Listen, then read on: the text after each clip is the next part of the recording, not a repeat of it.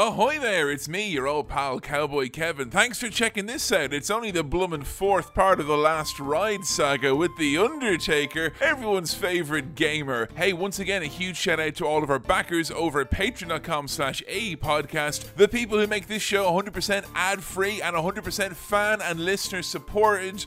No corporate masters here, and it's all because of everyone over at patreon.com forward slash AE podcast. A huge month has just went by where we've had more SmackDown Crawl. We're into 2001. We're up to 70 something episodes of that now. Each episode minimum 60 to 90 minutes in length. As well as that, we have the new part. It is just dropped right now today, along with this Big Apple takedown on the Bibliotech, where we are looking at one of the most confusing, strange pieces of WWE media that has ever been produced. If you like the sound of Triple H taking down meth labs undercover for the NSA, we got you covered. As well as that, for as little as $5 you get access to hundreds of hours of content. I'm talking video episodes with myself, Billy, Adam. You've got all the SmackDown Crawl, all the Bibliotech. You've got the the Big Show Show Show. You've got Q&A episodes with me, Adam, and Billy. You've got album reviews like the recent Limp Bizkit Chocolate Starfish and the Hot Dog Flavored Water episode. All this much more available now for as little as $5 a month by becoming a backer at patreon.com forward slash AE podcast. But for now, let's settle in, rev up our fat hogs, and mosey on down the trail. It's time for another last ride. Dead man walking.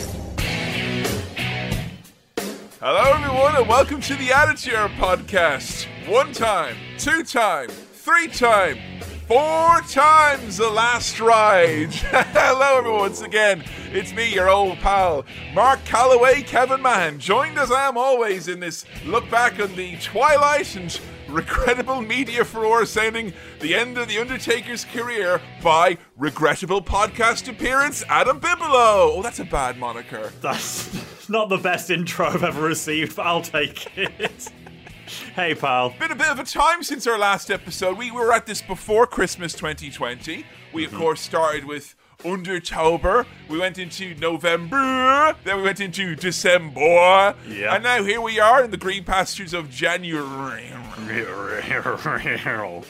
We weren't going to do this this month, right? no, we were going to leave this for a month so that you and Billy could have a little go at something secret instead. But I think we've realised, to, to paraphrase David Lynch, there's something in the air. And there's been a bit of a vibe lately. A lot of people have very much been expressing their grievances with The Undertaker. And I feel it myself. I'm really, really reaching the peak of what I can tolerate with Undertaker. So I feel like if we didn't get this done soon, it, it could end up being like the Summer of Punk storyline angle that Yeah. we just we stopped doing it. like, The only difference is the artworks are already finished for this, and they're they're sitting and they're ready. So we we've made a commitment here now. we owe it to Michael Scally that we do this. Yes. by hook or by crook, we are fucking going through blow by blow the fucking anarchic, miserable end to The Undertaker as Yeah. you once knew him. Because whatever it is you feel about The Undertaker, good, bad, and different, we've been making fun of The Undertaker in some guise or another for a mm-hmm. long time. Back in season one, I was trying to defend him, and you and Billy were having a pop out. Yeah. And then we all had a great fucking time about it from that point onwards.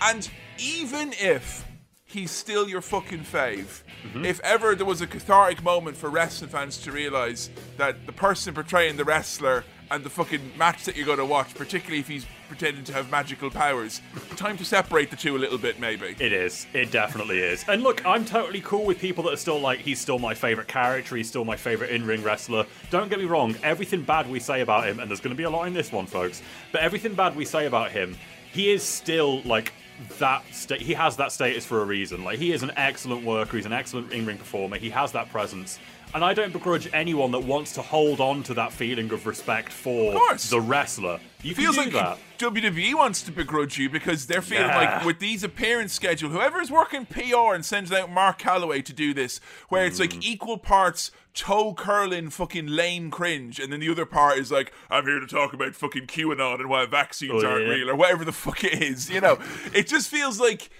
you're going from the these wide angles of like, no, stop getting the Undertaker wrong. yeah.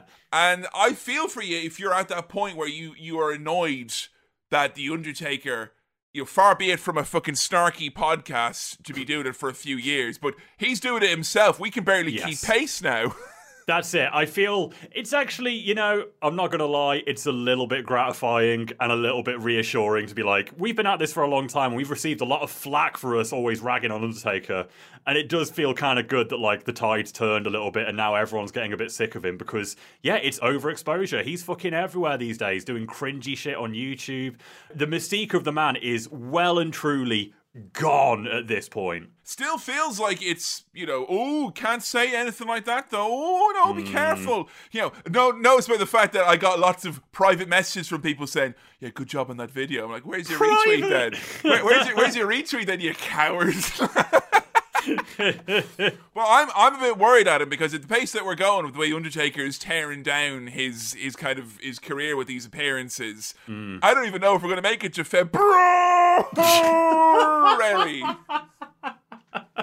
there was a point as well where obviously things that have happened in 2021 and you know the tolerance of the wider world for patriotism taking its various forms and whatnot and hmm. regardless of where you fall in the political divide i don't think too many people were looking over at america and started generally going yay the country's on fire Yeah. yeah, I, I don't think many people who, who claim themselves to be actual patriots and not fucking psychopaths, you know, would probably think that's bad. And there's a lot of people who have been saying to us before, well, what's wrong with like all this harmful rhetoric? And then you kind of see, mm-hmm. well, that's what's wrong with this. Exactly, yeah. I feel like this last month or so, violent rhetoric and like violent language has become very much under the microscope at the minute.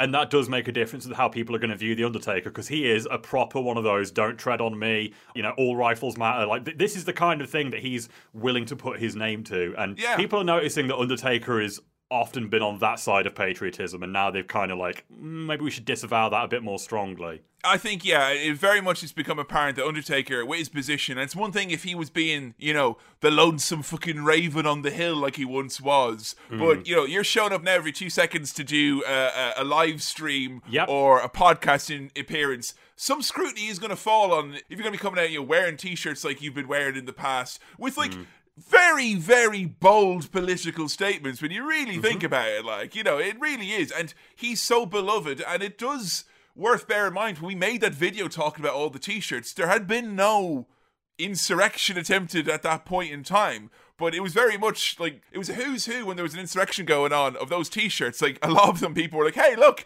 it's that one you were talking about yeah you know that person is literally wearing those t-shirts that's their message I think now that that's like a bit more in the spotlight, it is changing how people look at the Undertaker.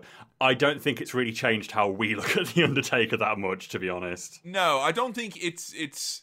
I think the fact it's happening alongside you know, a lot of fans are having this with Chris Jericho at the moment as well. Yep, but another with thing. Jericho, it's more of like i I'm going to fight you on Twitter to prove my fucking point about the world being flat. Whereas Hmm. Undertaker is still kind of trying to semi keep up this appearance of oh I don't I don't you know I don't talk politics. You know WWE is a- apolitical. I'm all about the flag and all that. Hmm. Like well you know you're wearing shirts like that. You know don't know if you're going to be considered apolitical. Like you know That's it. That's the same thing as talking about it. You're wearing a statement. it does kind of concern me a little bit that wrestling fans are on a whole seem to be more upset about him having a pop at video games than you know um, anything else. But whatever. There has been more of an uproar about that than anything else, but what can you do? so here we are, the fourth part of the last ride, and they start off with a recap. They kind of try and frame this episode as taking place in the shadow of what happened last time. But bar a shrug to camera, you know, and one of those "it's a living" type looks that he gives, Taker has nothing to say about the impact of that fucking train wreck, the Brothers of Destruction versus the Generation X in Crown Jewel. Yeah, I think they mentioned on the last episode that it did rock his confidence. And he says here in the little recap section that he's like, oh, yeah, I had a lot of personal stuff going on. Me and Michelle had some family issues. My head wasn't in it. But after that, they don't really refer back to this match again. They kind of just want to sweep it under the rug. So yeah, Undertaker sat down to camera. Our first little taste of Undertaker is a series of interesting noises where he goes, "My ring ring days are done." He literally says here, I love the way he talks about this at the start, where he's like, things are winding down for me now. I can tell I've not got a lot left in the tank. I'm ready to start cashing in on some of the opportunities I've never taken before. Like he's this opening bit here is him talking in. about like I can't wait to start selling out once I'm retired. Like But the thing is, right? Normally, if this was a big old WWE DVD three disc documentary set you get back in the day, you know, Mm. with with the, with the behind the scenes and all that, this would be the part of the documentary where it'd be like money, money, money, money, money.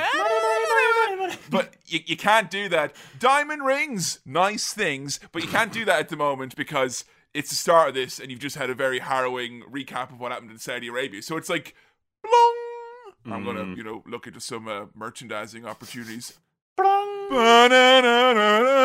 Like it's really fucking dramatic. Him wanting to do some signings and you know, don't, he doesn't mention cameo though, does he? No, there's nothing about cameo, but we do get like they, they, to, to illustrate what he's talking about. They show an image of his Instagram page where it's literally him in like a sleeveless vest and some shorts, holding up a salad box with no expression, no look on his face, just like I am the Undertaker and I am holding this product. I approve this event or product. No, no, no. Approving implies a level of emotion and thought, Kevin. it is I am the Undertaker and here is the product in question. I am coexisting with the product or event or service. This is essentially a very long roundabout way to explain why it took so long for Undertaker to appear on Joe Rogan's podcast. You know, it's like I wanted to do it really in the early days, man, but you know, I, I had this whole gimmick that I had to work with, and you know, that's kind of it was what it was. Yeah, they, they they rewind here and they go back to the 90s. And I swear they've done this in like a lot of these episodes now where it's like, here's what's going on. But let's just go back and talk about the good old days when The Undertaker was strictly The Undertaker. And they show all the footage of him never breaking character, like public appearances, he's always Undertaker. I like this because you know I like seeing the footage that makes me nostalgic. Although none of the '90s footage and the handheld camera footage made me quite as nostalgic as Mick Foley going. I know less about him than I did 20 years ago, and I really miss that. I really, really wish I knew less about him now than I did 20 years ago. Ouch. We do also, you mentioned to me earlier before we started recording that we should keep an ear out for some grunts because I don't think we've really underlined the grunts enough in this series.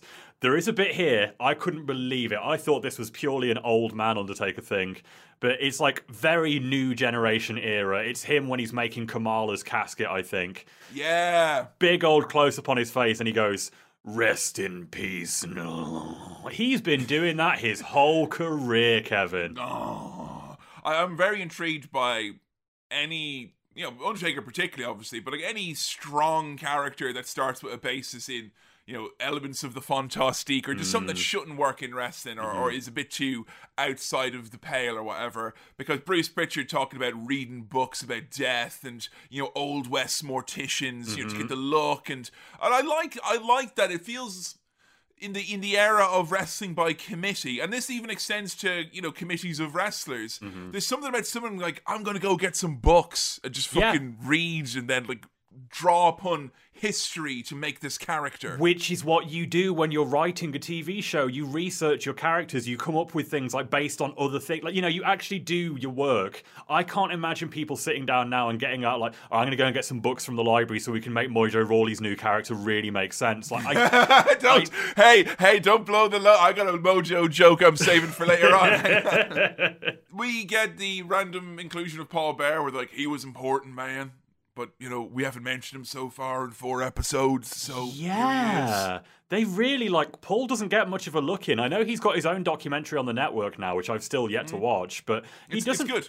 he doesn't really get a look in in this series. Like they mention it and how important he was, but he was very, very significant to this man's career. I'm very intrigued as well about the kind of the pairing of the young stud because think about him he's in his fucking early 20s when he's debuting as the undertaker Mm-hmm. and then you have you know bear who is older and obviously you know he's obviously one of the boys and all that but it's not as if he's fucking ha- clanging and banging with taker and all No. that i was just intrigued by that dynamic of them on the road if that meant that taker was kept more on the straight and narrow like was that part of the process of putting Paul Bearer with him because you always hear like, oh, we needed someone to talk for him and help with the presentation. Hmm. But you know the way they put Mark Henry, they put Tony Atlas with him on the road because they wanted Mark Henry to develop a foot fetish. Sorry, I learn how to look after him, learn how to look after himself better. I always wonder that, like you know. You've heard that as well. Flair was put with Heenan because Yep. they were like, "Oh, it'll keep him on the straight and narrow." Then Heenan's like, "I like my wife too much. Please get me off the road." I always wondered that. I can't help but think that yeah, the Undertaker, him being like a locker room leader and the conscience of the WWE, I've got to think a lot of that is rooted in him learning from Paul Bearer, like being on the road with someone like him. Everyone always talks about what a mind Paul Bearer had for the business, and he'd been mm. around for a good while at this point. You can't help but think them being on the road together, Taker must have got a good bulk of what he learned about the respect of the business from Paul Bearer. But I was very happy to see these few little clips, and it's always the best part of these WWE doc- documentaries on the network. I know you and I have kind of rallied against just the fact that even though it's a high standard of editing and mm-hmm. presentation, there is this kind of almost like a Groundhog Day when you're watching a lot. Like no more so than the last ride. You you get the si- similar shot, similar setup. They kind of try and put meaning where it's not with the use of music, but. Yeah. When you get these little juicy nuggets of, hey, it's Undertaker and Paul Bearer in the fucking cemetery in like 1992, goofing around like a couple of giddy goths who are having a bottle of Frosty Jacks between them. It's great. Yeah, Undertaker's in a grave with a little skull puppet making Paul Bearer laugh. And this is like clearly archive footage that people haven't seen for like 30 years or whatever. I love stuff like this. They could make a whole series of just like, here's some clips from the archive that are going to be really nice and nostalgic for you. Now, I didn't know what I took from this. I was con- more confused going out of this than I was coming in because I was uh, under the impression that he was part of this group like Sergeant Slaughter and the Million Dollar Man and whatnot, where it's like you are part of this special gimmick. You have to live this gimmick, Yep. and this extends to all your interactions with fans, media, signings. You will be compensated for it. Brackets in the case of Sergeant Slaughter, you'll be given all these purple hearts that aren't yours and a camouflage limousine. But Taker says here, you know, I, I decided that I'm going to live this. It was my decision. And he says specifically, I made the decision. And then it immediately cuts to Vince, like, you know, well, it was very important that Mark had to do this. And, uh, I think we were very important to feel that it was, uh, he made this decision. It was one that he made himself.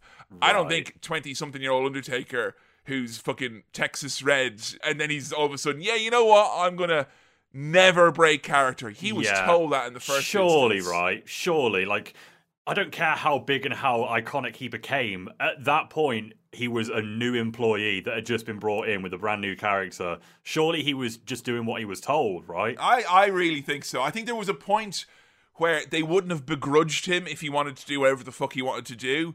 But the fact that he never did that means that it's as if he always wanted to do that, I guess. Maybe it's never the company's idea, and Ted DiBiase was like, "You know what you should do? You should give me my own credit card so I can go out and be rich." Wait, is that what he said at the ministry with the, the allegations? Oh, okay. oh no, sorry, sorry. Save it for How to Million Dollar Man. we get to the point now where they're talking about him like, you know, so I started working with a social media company, and the music is so sad. I was expecting like a oh hey, oh, Yeah, oh, right, bit of oh, energy. oh, oh. Undertaker's got an interest in tiger welfare. He's repping the nine line while repping nutrition solutions. Yeah. Now, can I ask you if you did, because I'm guessing you did, you typed in nutrition solution controversy into Google. Yeah, alas, honestly, it, it it pales in comparison to the Stacker 2 controversy that we alluded to in our live show a few years back. So I think we could do a whole episode about Stacker 2 at some point. So yeah, so Taker he he ended up in a doing a little bit of an upsy doodle and a ding dong here when it comes to hey man, I got my social media and I accidentally signed to AEW. he he agreed that he was going to do an interview with Conrad Thompson at Starrcast 2 and he had no idea that this was affiliated with AEW in any way whatsoever which I mean it shows ignorance on his part I guess. It's an accident. It's a complete accident. Just like in the way when Starrcast asked for volunteers to do a job that they should have been paid for, and then later on they said that was an accident. Like you know, accidents happen at these types of events, and it's, yeah. it's just it's just uh, something that happens sometimes. It's all it is. But I will note what I quite like here, what I notice is interesting language. He talks about how he had no idea that Starrcast was a show that was being run alongside a show by the other company. And they've officially started using the other company, what they used to say about WCW, to refer to AEW now. oh man, but the TNA fans are pissed off about that. Like, We're the other company, please take us seriously. all right, lads, look, it just it peaked when Kaval did the rap about this is some total non-stop action, and like I know. As if NXT season two couldn't get lit up anymore. Like when, when I meet Low Ki, I'm gonna have a chat with him about that because I think he'd really be into it. You know. he's so bored talking about what is essentially the biggest controversy of you know Mark Calaway's career as a social media entity at this point. He's like accidentally signed with Kurt Angle to do another fucking show. Hmm. People were convinced it meant that Taker was pissed off with Vince, and he says here that they had a big falling out did, about it. yeah. and he is so begrudging of any details. He's like, "We had a falling out, and then we made up." Yep. What happened? And then he pulls a face. Like he, the way he talks about it makes it sound like it was a pretty bad falling out. Like it was pretty serious, so. and it sounds like they didn't talk for a good while. But fuck us if we're going to find out anything about it. He is keeping that shit close to his chest. Oh, is this what happens, Undertaker? The first time he's ever been in trouble in his career, like been called to the principal's office. Yeah, legit. ridiculous. So, in his own words, after um, Crown Jewel, I've been um, I've been taking it easy. like, where is it that like in the previous times when they had the fuck up, it's like right, fucking Roman Reigns fires on now. I am making up for that fuck up. There's no way. Is it because there's three other guys here that the misery is spread out? It's not not just you fucked up. It's like the whole fucking generation of last gunslingers fucked up, and he can kind of feel better about it. Mm, my theory, I no, I, I don't think he feels any better about this this most recent fuck up. My theory is that he's not been offered a way to redeem himself immediately. You could because you got to think that he would have wanted a match at Mania to then sort of try and make up for the Saudi match. But I think between the last couple matches he's had have been naff, and he had that Starrcast controversy.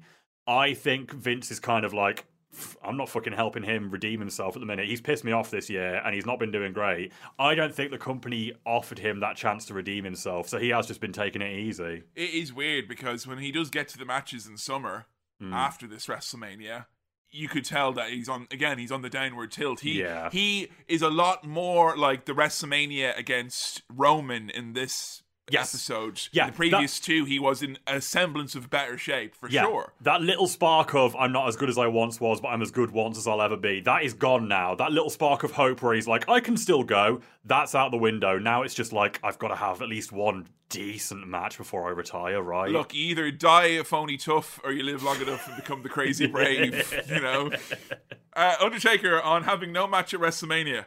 I'm okay with that. Long Hmm. pause. I think.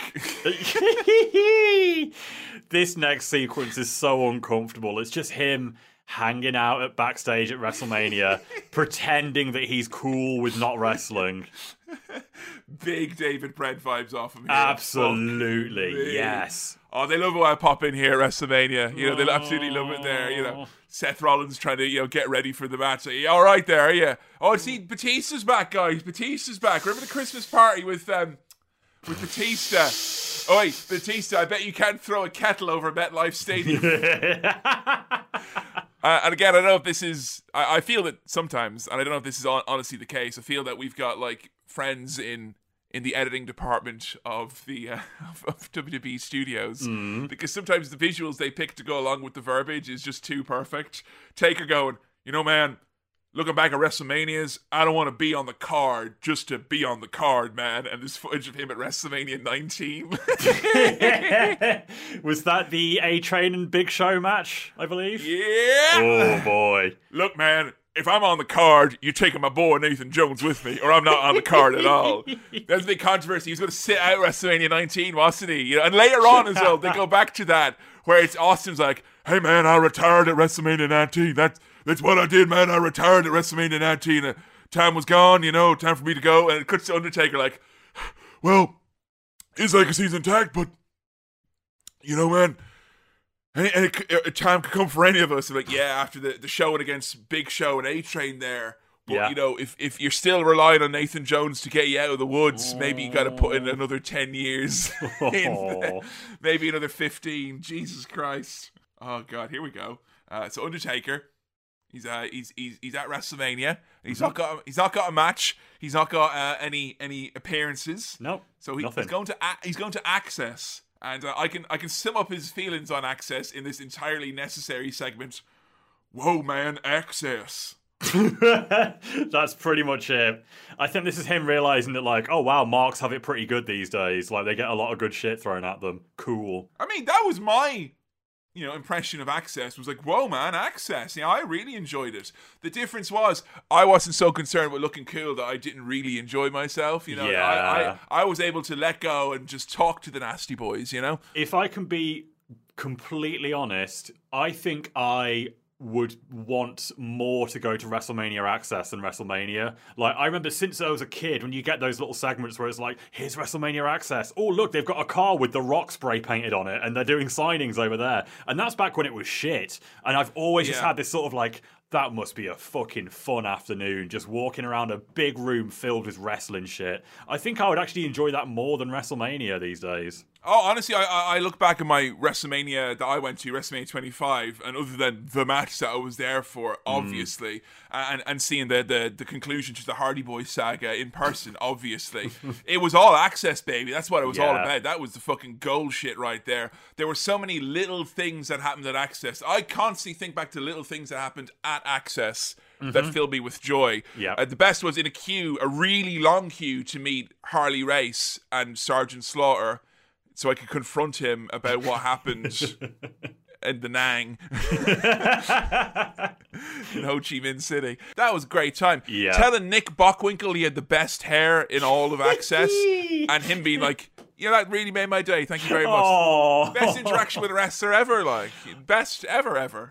And Mark doesn't quite reach the same level of excitement and enjoyment that you did, I guess. No, but I will say at this point they are pushing it content wise. what you mean, like too much content or not good enough content? No, as in this fucking documentary. Undertaker watching his daughter have an alright time, I guess, at Access is like, alright, fine.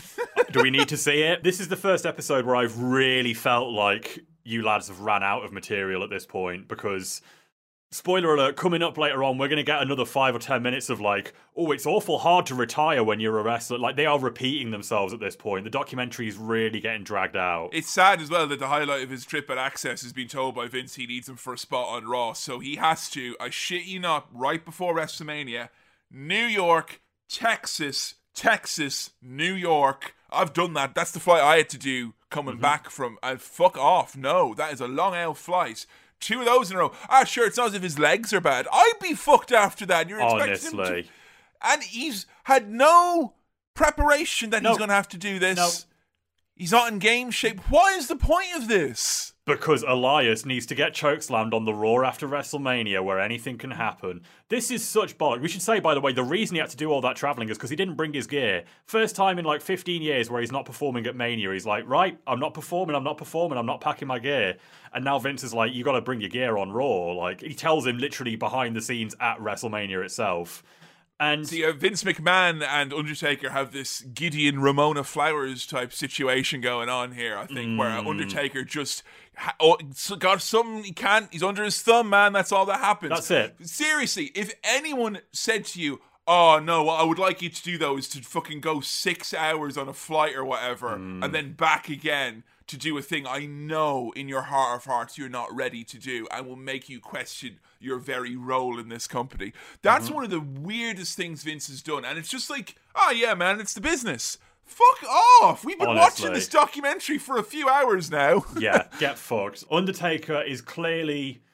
I, I really don't like their relationship, Vince and Undertaker, because No. I feel like there's no actual communication. Like, Undertaker is clearly fuming about this, and Vince is like, What are you, an amateur? You didn't pack your gear? Number one rule always pack your gear. my gear's, I I always pack my gear. I always pack. And Taker's like, haha, yeah, no, I'm just, I'm getting an Uber to the airport now. Ha, Well, no, ha." what, what he says was like, maybe I'd have packed my gear if you'd have booked me for WrestleMania. And it's like, there's clearly like so much passive aggressive tension under the surface here.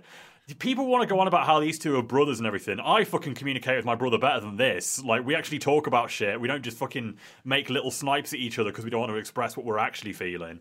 And it's just that real toxic stuff where, and I know we were like, ah, we're going to be making fun of the Undertaker. They we're all feeling sorry for him here. But like, Jesus, Mary, and Joseph, he cycles through Vince being in this, kind of make him feel like the Undertaker, pal. And then it's the fucking, oh, is your body okay? Can you do it though? Are you all right? And then it's just like, it's the show, pal. He just, he goes between this, like, I care about you so much, to then, like, click of a finger, we together, you and I, Mark, we care about this though. This business, this Me whole and you. thing. This, thi- me and you, we're we're the last outlaws. We're Yeah, together. And, legit, You know, that's what it I mean, I'd go out there myself if, but I'm not the Undertaker. And it's just Mm-hmm. we're still here, and he's treating him like he's this fucking. You know, wet behind the ears, big redhead kid from Texas who's fucking 20 and can walk the top rope. Come on, it's The Undertaker. He doesn't deserve it, even after all of this. Maybe after Rogan, he deserves this a bit, like. And yeah, once again, it's just so that the next night on Raw, Elias can do his concert and get a choke slam from The Undertaker. They made him do that fucking massive round trip just for a shitty little segment that really, you would remember it if you're there, but everyone else that watched it on telly, no one's gonna fucking remember that. That's pretty generic. all I remember about that segment specifically, because you know, reviewed the WrestleMania and all the pay per views for the How To Patreon Uh-huh. page. And I remember specifically him not being there at the WrestleMania, then afterwards him showing up here. It felt like this was done as a punishment, where it's like you don't get you don't get to be on WrestleMania. Yeah. Because Elias doing the whole the next person who interrupts me is a dead man. That is such a WrestleMania fucking setup. Like that is Yes. and they were starting as well this whole idea that it was going to be a running thing every year where Elias would have this segment where he gets interrupted and someone would come back. Nah, you don't get it for WrestleMania. You get it for Raw on the fucking near seven and a half hour WrestleMania that emanated that year. We couldn't fit that in. Yeah, honestly. Come on now, that's ridiculous. And the really sad thing, this is one of the fucking. All right, we're not in the regular timeline of wrestling, I guess, folks. Undertaker meeting Bret Hart backstage at WrestleMania, and Bret Whoa. is so at peace. Yes, so he looks absolutely. well. He mm-hmm. looks like James May after he's been told he gets to do that BBC show he's been wanting to do. He looks so, and Taker looks fucking tired. And you know, Bret, it looks like I get to be an old man now. I've reached Yes, this age. I'm- exactly. I am this years old. I've done everything. And Taker's bright orange boot polish hair. Yeah. You know, he's get he's getting his fucking coat of paint because he's been rolled out into the fucking Raw tomorrow night. Yep. This quote from Batista. I'm so happy he wasn't booked that night. Ah! Tells you everything. Batista pulls no punches here. No, out of all the talking heads, I think Batista is one of the most honest, where he's like, the dude doesn't know when to retire. I'll be really happy to see him retire because he's earned a, you know, he's earned a chance to have a regular life where he's not killing himself all the time. And he doesn't pull any punches with saying that, like, yeah, Undertaker is oblivious to the fact that he needs to fucking give up already. He says things along the lines of where you're getting the opinion where he's like, if you keep doing this, it's going to hurt my career because a lot of my career is on the basis of you putting me over. so, like, you know, are you giving me a bit of spotlight or shine or whatever it is? And if, if I don't get that, you know, if your career continues this way, Batista's career suffers or legacy suffers, I guess. Vince McMahon with the hug and laugh. How evil does that sound? I don't like it. Even when they're both smiling and hugging each other, I still get these weird vibes of like, this isn't a normal, healthy relationship. Yeah, Vince coming laughing and then catching the camera from the corner of his eye. It's like, uh oh, initiate shit patter routine. Like 10 minutes of, ah, you shouldn't be out there. You're too old. But are you feeling okay though, Mark? Yeah, you're okay. Of course you're good. Yeah, come on, let's get out there, you old bastard. Come on. sake. You shouldn't be out there, you're too old. Also, can you make this big 20 hour round trip for me so that you can actually go out there tomorrow night instead, please? And then it cuts to Taker, who's like just staring in gorilla position, looking so miserable. Would you put him in a special room with some fucking mates or something at least? Yeah, come Stood up in gorilla position. I should be out there. Oh, Mm-hmm. come on. Like, Give him a chance to enjoy this. Put him in a box with some of the other legends where they can all have a few drinks and have laughs about the old days while they watch the show. Him being stood in gorilla position, all that's going to do is remind him of when he's normally stood in gorilla position waiting to go out there. You're not helping. It's like you know when Seth he had to miss that WrestleMania, and there's the footage of him. He's injured, and he's he's at the WrestleMania, and he leaves in tears, and he can't he can't watch it. It's like I can't do this. And they managed to get this out of the Undertaker, this exact reaction, pretty much, because it cuts to him. I don't care what you say, folks. The man's been crying. I don't know if he's been eating mm. too potent to chew there or anything, but he's fucking teared up. Like he looks mm. really fucking upset, and he's like, "It is what it is," which is the fucking death rattle of the miserable fifty-year-old in wrestling. Yeah. It is what it is. Stiff upper lip. Oh no. Yeah, oh legit. Oh no, all my feelings have turned to dust. That's fucking healthy. It's just like he shouldn't feel like that. He shouldn't feel, oh, I should be out there. When you've just been on a fucking 15 hour round trip on the plane, your legs should be saying, I should be sat down at least. Yeah, honestly. But no, that's that's just the Undertaker, man. He's clearly that addicted to it that he can't see it that way. You'd think the fact that he had the fucking match with DX in Saudi Arabia should have a few alarm bells ringing as well, but he can't see any of that. All he can see is there's WrestleMania and I'm not on the card. lads, this is the Undertaker, right?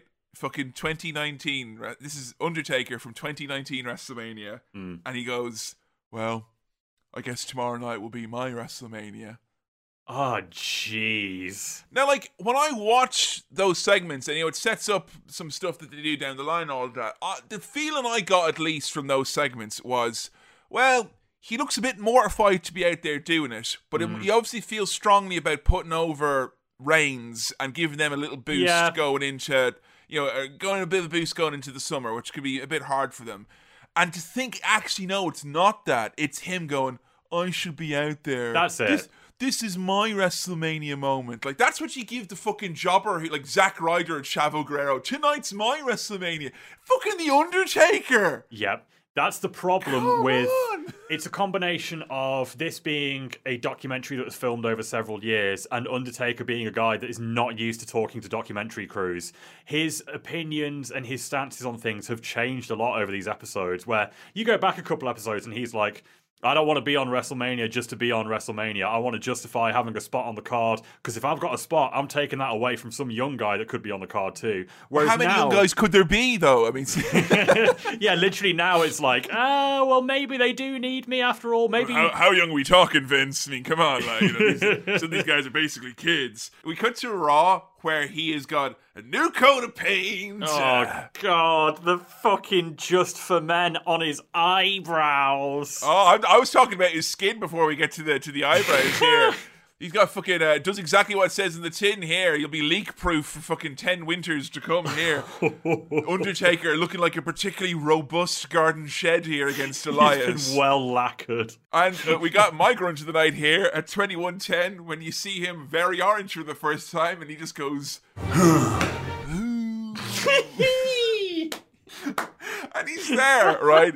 He's there as orange as a pint of Lucozade, putting on his gear. And as he's chatting, this the bit, he's like, Well, of course, you know, we got Saudi shows coming up soon. There's no question in his mind he's hitting Saudi. Like, that's it. He is doing it. Like th- there is no. This time we don't get any shots of him being like maybe, and then Michelle's like, "Well, you got to do it." Like he's literally just, "Well, obviously I'm going to do the Saudi shows." I mean, have you seen the fucking paycheck, man? Of course I'm doing that. And then it's like, well, you know, Saudi as well. We're going to have, have, have Bill Goldberg there, and you know that man, mm. that's huge. And look, it is huge. It is. so huge. Undertaker and Goldberg, and he says it very nicely here. He's like, you know, at this age in the game, you know, when you're a legend or as long a career as someone like the Undertaker has. How many opportunities do you get to have like the first with you know, Yeah. know the first and last and Dream match. yeah, Goldberg's that on that list.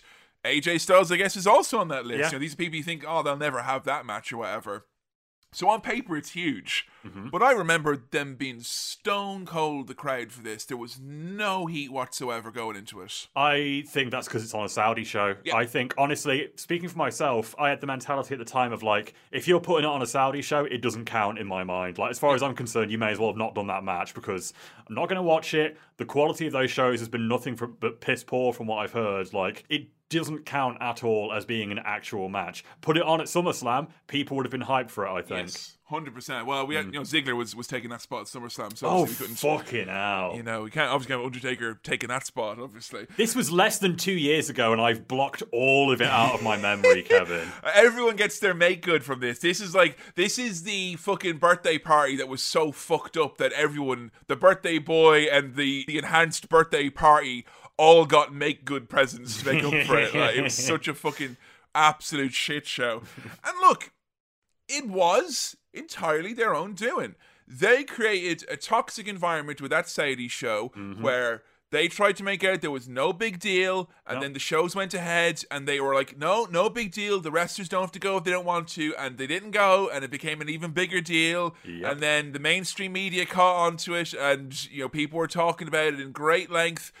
They show the clip here of him doing the the promo for for Goldberg, mm. and the edited highlights here. It's a nice promo where they have managed to put together the thirty or so seconds where the fans weren't booing the Undertaker mm-hmm. because every time, and they tried very hard not to mention it.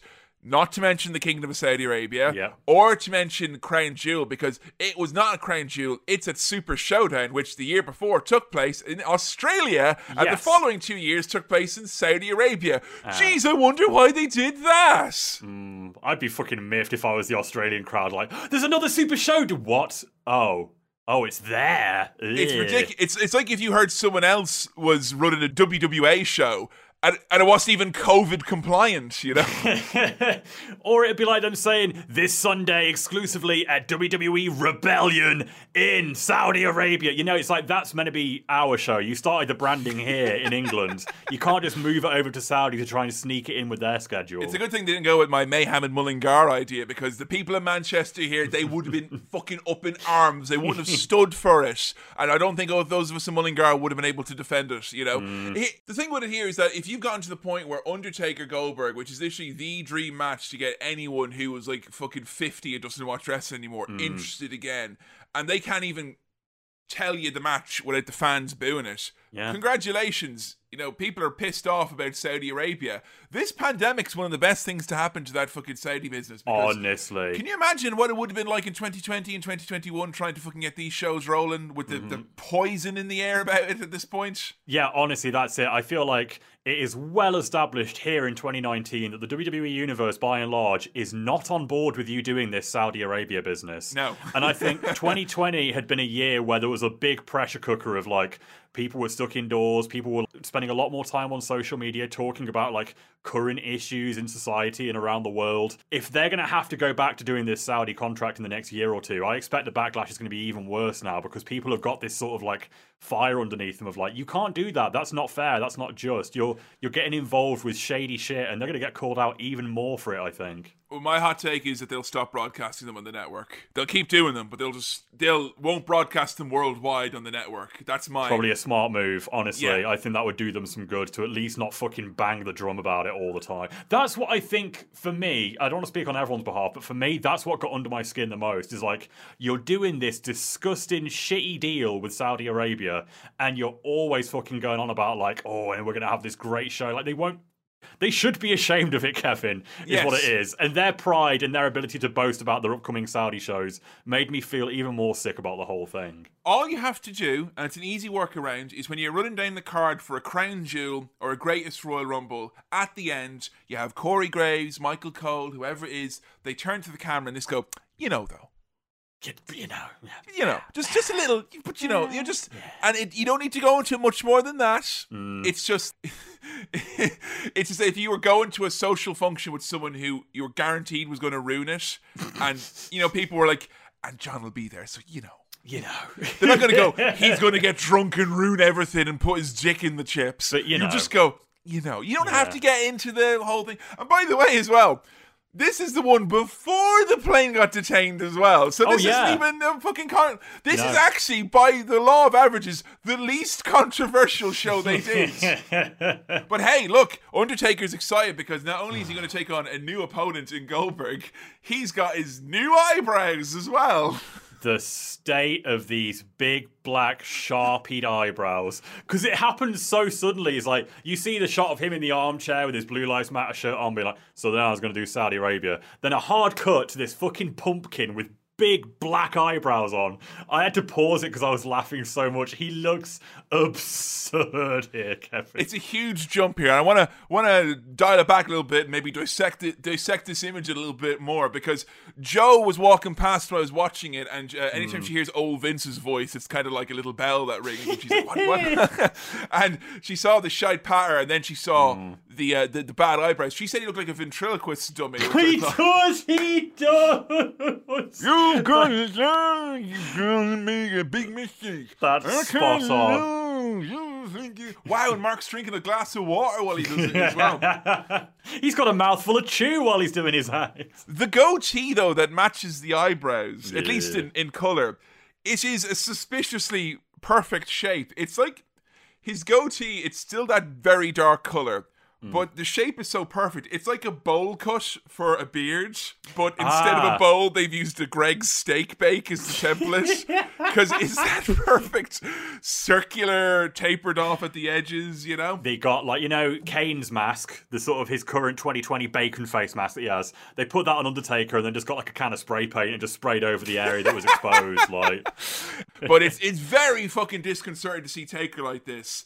And uh, yeah, he's just hanging around, you know, with, with the gang, you know, chatting with Mojo Rawley and his uh, cool new gimmick. Mojo's got the fucking the blue face thing where he's got all these jagged lines over his face. It's basically a rip off of Bull Nakano's face paint here. It's exactly the same design. And Undertaker cra- straight away like cracks at it like, "You got some shit on your face there, pal." And Mojo, clearly not that confident in the gimmick, says that a blue biro blew up in his face. This was so fucking miserable. This, and you know what? This was the point where I realized every shot you have of Undertaker surrounded by a ring of men going, ah, ah, ah, ah Yes, Undertaker, very good. I'm I'm Zack Ryder, and I think your joke about being stiff is very funny indeed. but do you know anything? Like, am I am I on that list, or do you know any? you do you know have a word with Do you, Vince, do you have a word? Do you Yeah. need the keys to my to use my pool this weekend? Because I know I, I it's it's it's it's all right though. And Mojo being there like, yeah, no, it is shit. My career is floundering. it's so crap. Now I want you to tell me what's Mojo's gimmick. now, I remember he had the blue Ah! he had the blue face paint. And in my head, I'm remembering like a shot over his shoulder of him looking in the mirror, and then he looks into the camera through the mirror, and he's like, "That is literally all I can recall." is that it? Am I right? Pretty much, yeah. The gimmick is like a pen exploded in a really funny way, and it's him in the mirror going like, ah, "Look at it all over me there now, Jesus! I look like a right show. Oh, have you got to come here to me?" Mojo's mum is like licking a napkin really hard Yeah. when she sees him. Like, come here to me. so what it is is he's the mirror man now. So um, Mirror man, I do not remember that. So Mojo, his his psyche had become fractured, and Right. he would look into the mirror, and the mirror itself was fractured.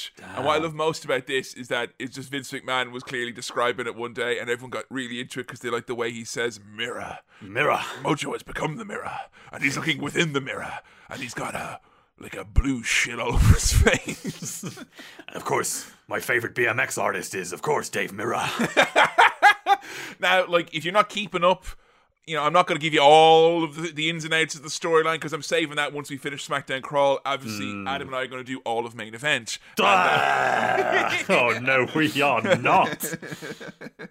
So, yeah, Undertaker decides the best way to, you know, "Oh, I'm going to hold court now. You know, the guys all miss me, so what I'm going to do is I'm going to find whatever the closest is to the fucking aorta of the footfall traffic on the Monday Yeah. Night Raw taping and I put my chair right there, man. Triple H, because there's people like walking through, constantly walking through the shot, to the point where Triple H is like, you know, if you set up your camera right there, you are going to get a lot of fucking people in your shot, man. Maybe you should move. And Undertaker's like, I'm cool being here, boy.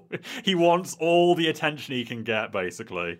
Yeah, and uh, get all the greatest hits here, including The Undertaker's Godfather impression. I didn't catch that. I'll make him an offer he can't refuse. Oh, I thought you I- meant Charles Wright. Oh, no, no, no.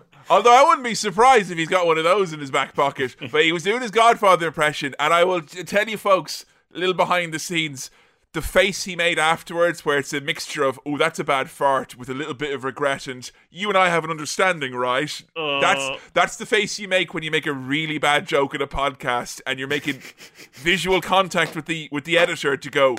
I don't need to tell you We're going to snip that, though. that's why all my Godfather impressions have been snipped out of most episodes, you know, because I'm like, ooh, no, no. While we're on the subject, though, look how they massacred my boy. you come to me on this, the day of your abducted daughter's wedding. Here's a grim fucking line from The Undertaker coming out of Vince's office. Yo, man, I think that's the first time in 29 years he's listened to me. Well, for all the people that are saying that they've got this wonderful bond, this brotherly relationship that they have, I think that should maybe throw it into question a little bit. That this guy who is supposedly the most respected wrestler in the entire United States couldn't apparently get his way with Vince McMahon at all for the entire three decades of his career. Like, Now, I, I don't get it as well because everyone's always like, he's like my father, you know, he's my dad. You know, I don't have a dad anymore. Vince McMahon's my dad. Happy Father's Day, Vince. I love you.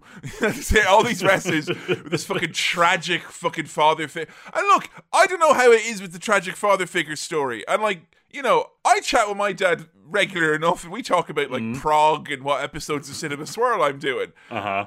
I think a father should listen to you a little bit more than Vince McMahon listens to his supposed son-like wrestlers. Well, I mean, just because someone is your father figure doesn't make them a good father figure automatically. Like, I, Darth I, Vader, Darth Vader. Now, I hate this assumption where people are, oh, you know, Vince is like a dad to him. That doesn't mean that Vince treats him well, you know. That means there's a dynamic there. It doesn't mean that Vince is looking after him by any means, though. yeah, and if and if anything, WWE could be described as a den of many things. A den of people with daddy issues is one of the biggest hmm, one. Yeah. oh, look, he's backstage. It's McConaughey, you son of a bitch. Ah, the Undertaker, uh, the fellow Longhorns fan, and fucking Lance Armstrong. Excuse me, sir. Excuse me, sir. Woo! Excuse me, sir. You've been uh, you uh, you you pretending to uh, you pretending to inspire people, sir. You've been pretending to inspire people tonight, sir. Have you been on Oprah this evening, sir? Have you got her? Have you been on Oprah this evening? They just slid him in there, hoping to hope that a wrestling fan doesn't know much about what happens in the world. Well, if I fucking know, ye do. Come on. I, I just I love this. Is one of my favorite tropes with like backstage stuff that you see on behind the scenes is where it's like oh yeah and he was there man and he's a, he's a huge WWE fan. Like he loves WWE he's so into it. And then you see the wrestler like nodding and being like yeah man do you want to talk about football or something because I clearly don't know jack shit about wrestling at all Well, I mean, Lance Armstrong's obviously a big fan of professional wrestling because, you know, Lance didn't like the whole kind of, oh, he said, she said, what's going to happen, you know, all that. He liked a kind of a slightly more predetermined nature. No, it's not. No, no. The Tour de France is not fake. Stop it now. Oh, yeah, you say, oh, the bike's just a prop. Would you fuck off, right? I'm not saying that. You're just saying that some people, Lance, La- all I'm saying is Lance Armstrong thought, I would like to win this quite easily, and I don't want to work very hard to do it. And if I happen to make people think that I'm something or other in there, that's their own fault. It's not as if I've got, you know, bracelets telling you how great I am or anything. They're bands. Fuck, it's just a prop. You just, come on. Jesus, these people. We cut to Undertaker doing his promo about Goldberg. That is definitely written for him because we get the nervous eyes where he's like, in the kingdom of Saudi Arabia. oh Ooh. And I'm Michelle.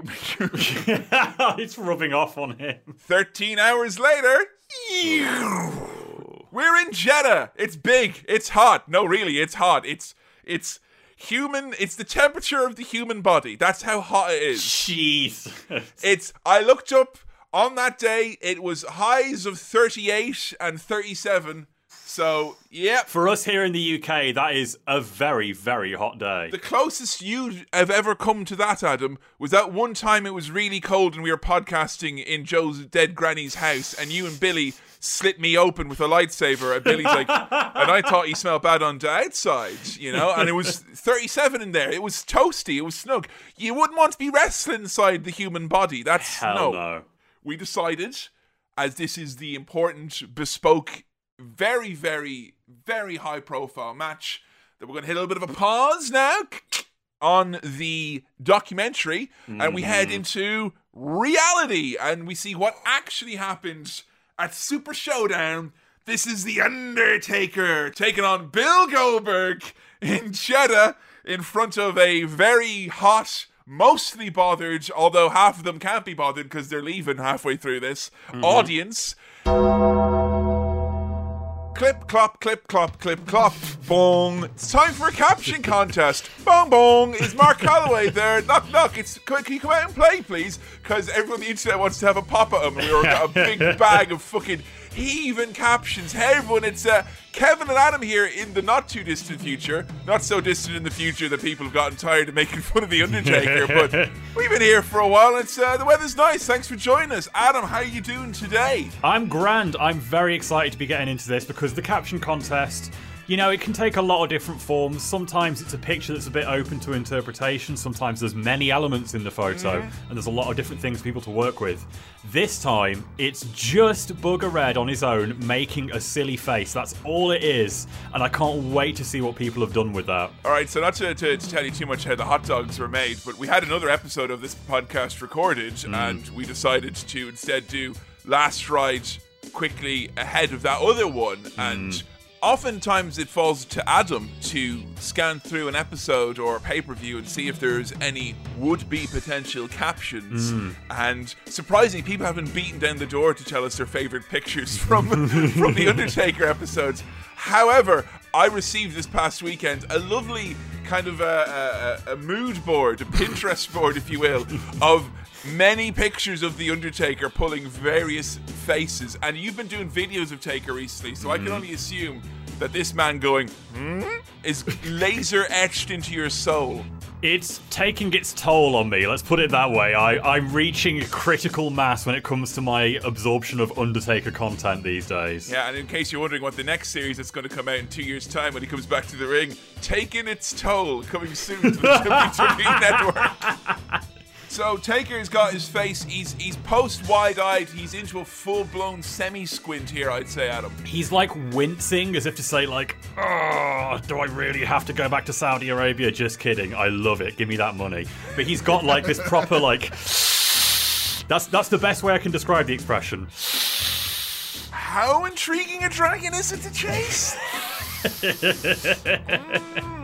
All right, Adam's got some on Twitter. You can, of course, always follow us, take part in caption contests, and see cool videos over at AE Podcast. Give us a follow. And don't forget the caption contest. This is easily one of the most popular segments on our show. And if you want to get your project, product, thing, website, YouTube channel out in front of our entire listenership, get in touch with us at attitudeerapodcast at gmail.com or see patreon.com slash aepodcast to find out more about sponsoring the caption contest. So, starting us off here, Adam Scully. When you see the new wrestler not getting abused by the locker room and no one's drinking themselves to death, but they're playing video games. Kevin, this has been a very recent, as in like literally last week when we're recording it now, very recent controversy on The Undertaker. He preferred the olden days, would you believe? Yeah, now, far be it from me to, um, you know, completely give up on life and listen to Joe Rogan and The Undertaker talk oh, about Kevin, why, it's not all that bad, is it? Why video games are lame. Like, fuck's sake. Sorry, Older Brother, the podcast is not available in my region, so I guess I'll not be tuning in tonight. Like, hey, can, you, can you bring that up on the on the screen there? no, no, thank you. No so, thanks. Um, Undertaker, what? Can you broad strokes it for me? Did you listen to it? What is his actual fucking problem with video games? I've not listened to it. All I've seen is like the paragraph of text being shared around from someone that transcribed it. Basically, Undertaker was saying, back in my day, the locker room was way different. I don't recognize it anymore because everyone's all soft now. In my day, there were guys back there that were real men. They were all brandishing weapons and they were all hanging out together. Now, no one's got any weapons, Kevin. People are just sat around playing video games, making themselves look pretty. And you know what sickens me the most? That's way healthier than it used to be 30 years ago. And it makes me sick to my stomach, Kevin. I wish things were bad forever. Oh, sorry, I mis I misinterpreted. I, I thought Taker was railing against microtransactions, was what it was. I thought because of you know, saying that everyone already had weapons back in the day. Of course, now with your Fortnites and your your Battlefronts and what have you, there'd probably be a cash advance required to get the selection of you know the shank in your boot or, or whatnot, you know, or or the cocaine laced with rat poison or whatever it is that you'd you'd want, you'd feel comfortable in your loadout, you know. Check your copy of WWE Battlegrounds for further instructions. So we've got one here on Twitter from Jacob Mayfield who says, "Were you going to say I'm nearly 60, Michelle? Well, I might be nearly 60, but at least oh, Michelle, I've pierced me foot on a spike."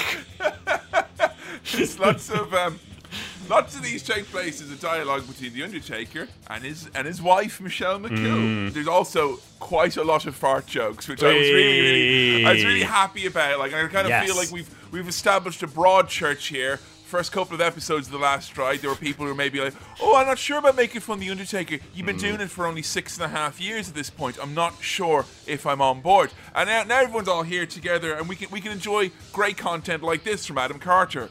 Taker ripping the gnarliest fart.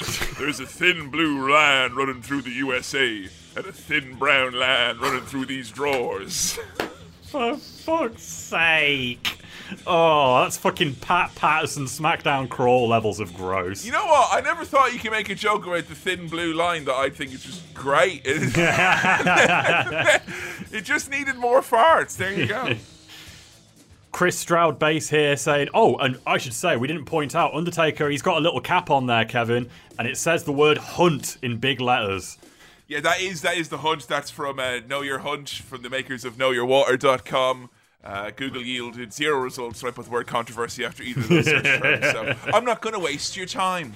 But Chris Stroud base here says, You replace that H with a C, and you have my exact opinion of Mark Calaway.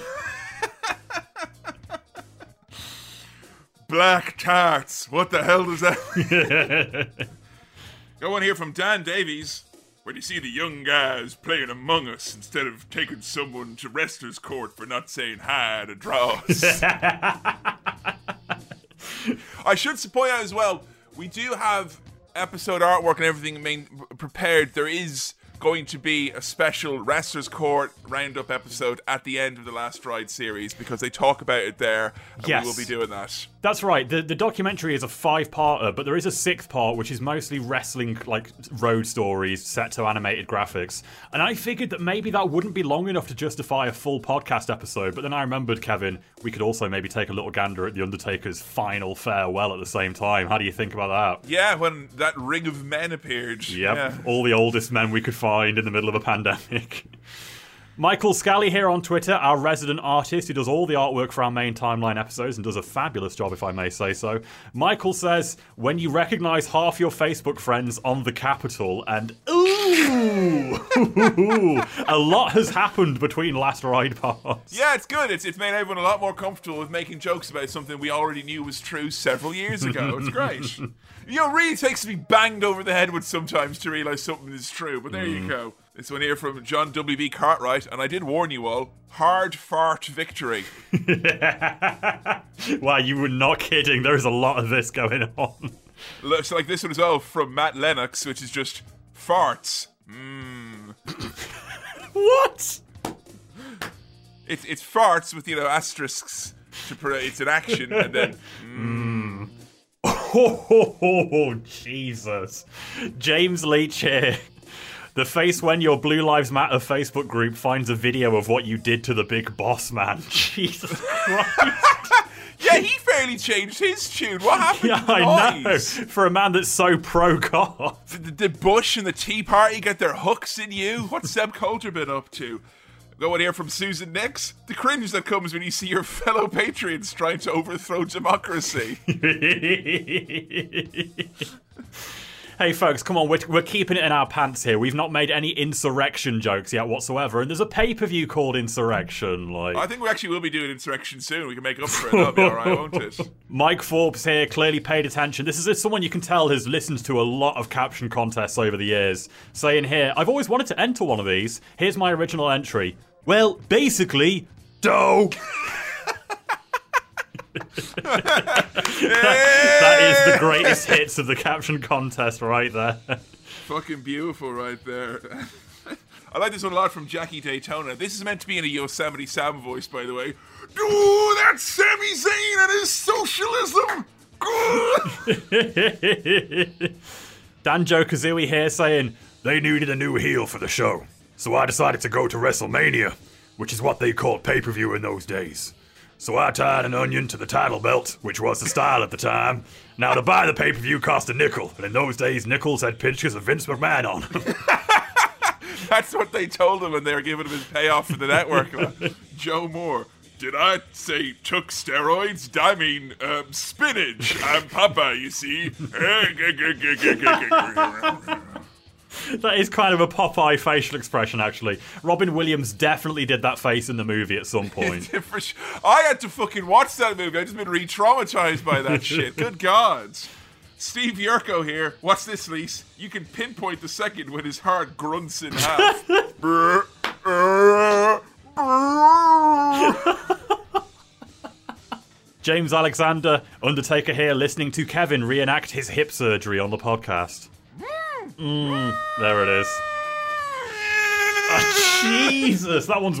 You fucking hit concrete there. What's going on? Oh, oh shit, wrong hip. This is the metal one. my, my, my, my lockdown challenge for lockdown part three. I've been working on Tony Soprano and my hydraulic drill. So Poor Joe.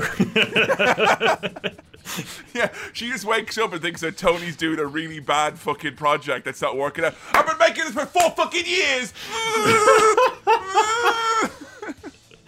There is there is a lot, and I mean a lot of when you see the boys backstage playing X, like insert video game title here. What, like Xbox is? Super Sharpie 64 says that face when you see the Big Show walking out of the desert wearing only a snakeskin tie and lizard boots, carrying his Harley Davidson on his back. It was assumed he'd complete the ensemble himself, and they should have really specified that in the brief. Oh, I've got one last one to send us out in a high from Joe Iscribano here. Now you know why I'll be taking a shit right here.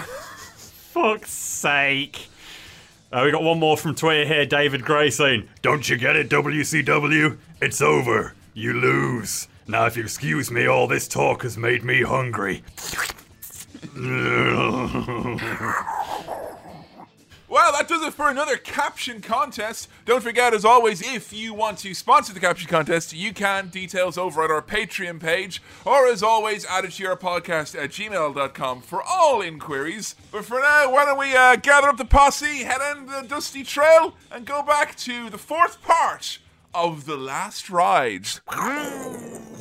Adam, we're back in Saudi Arabia, and everyone is kind of tired. And apparently, this was the first one where the old royal family had a few people working in the in the office with them, as in the production was controlled at least in part by the uh, by the royal family. That's so strange to me that, like, I didn't think that would be at all part of the deal. I thought it was just like, we're going to come over and put on some shows for you guys.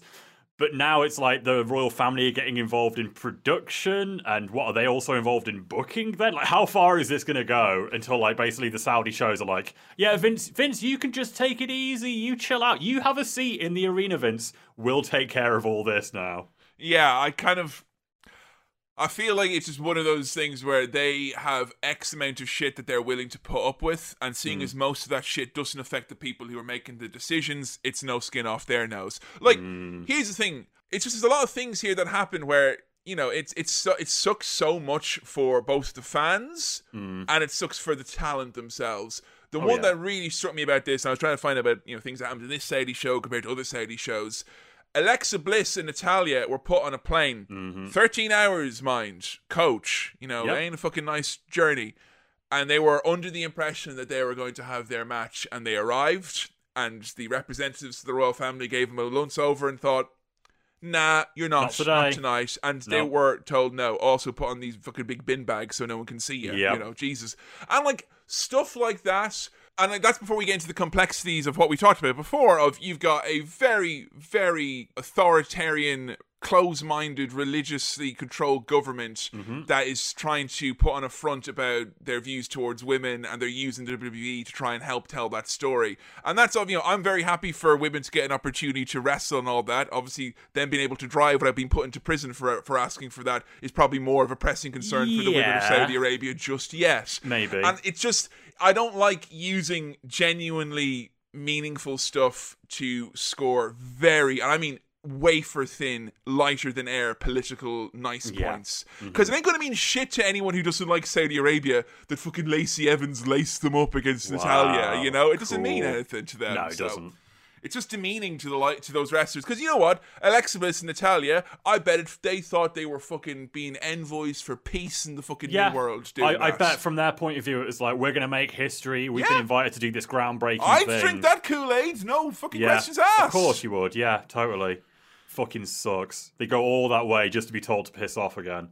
And nothing, Kevin, illustrates the kind of forgettable, over the top bollocks of Saudi Arabia shows than the match that was directly before Undertaker versus Goldberg. Oh, what did we have? I don't even remember this. A 50 man battle royal. Jesus. Come on, 50 men in a battle royal.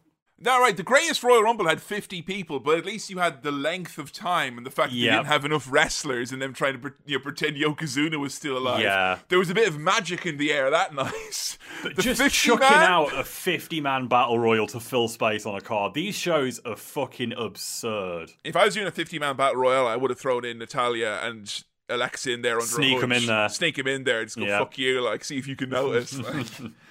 You texted me at the start of this and you said, Kevin, like, how is it? Hang on, I've got the message here. Okay, it's got the verbiage. Let's get the verbiage here. This came from Adam this morning. Jesus Christ, I just started the Goldberg match, which is the main event of this Saudi show, and there's still 20 fucking minutes left on the runtime. I had no idea this was a long shit match. I didn't. I thought Bill Goldberg, as bad as it is, it'll be four or five minutes at least. Okay, now I did time the entrances for this, so we can declare the, mm. the winner. Adam, we had a long preamble before the match started. I will say, for the 20 minutes of runtime that was left, less than half of it involved an actual wrestling match. Less than a third of it, nearly less than a third of it.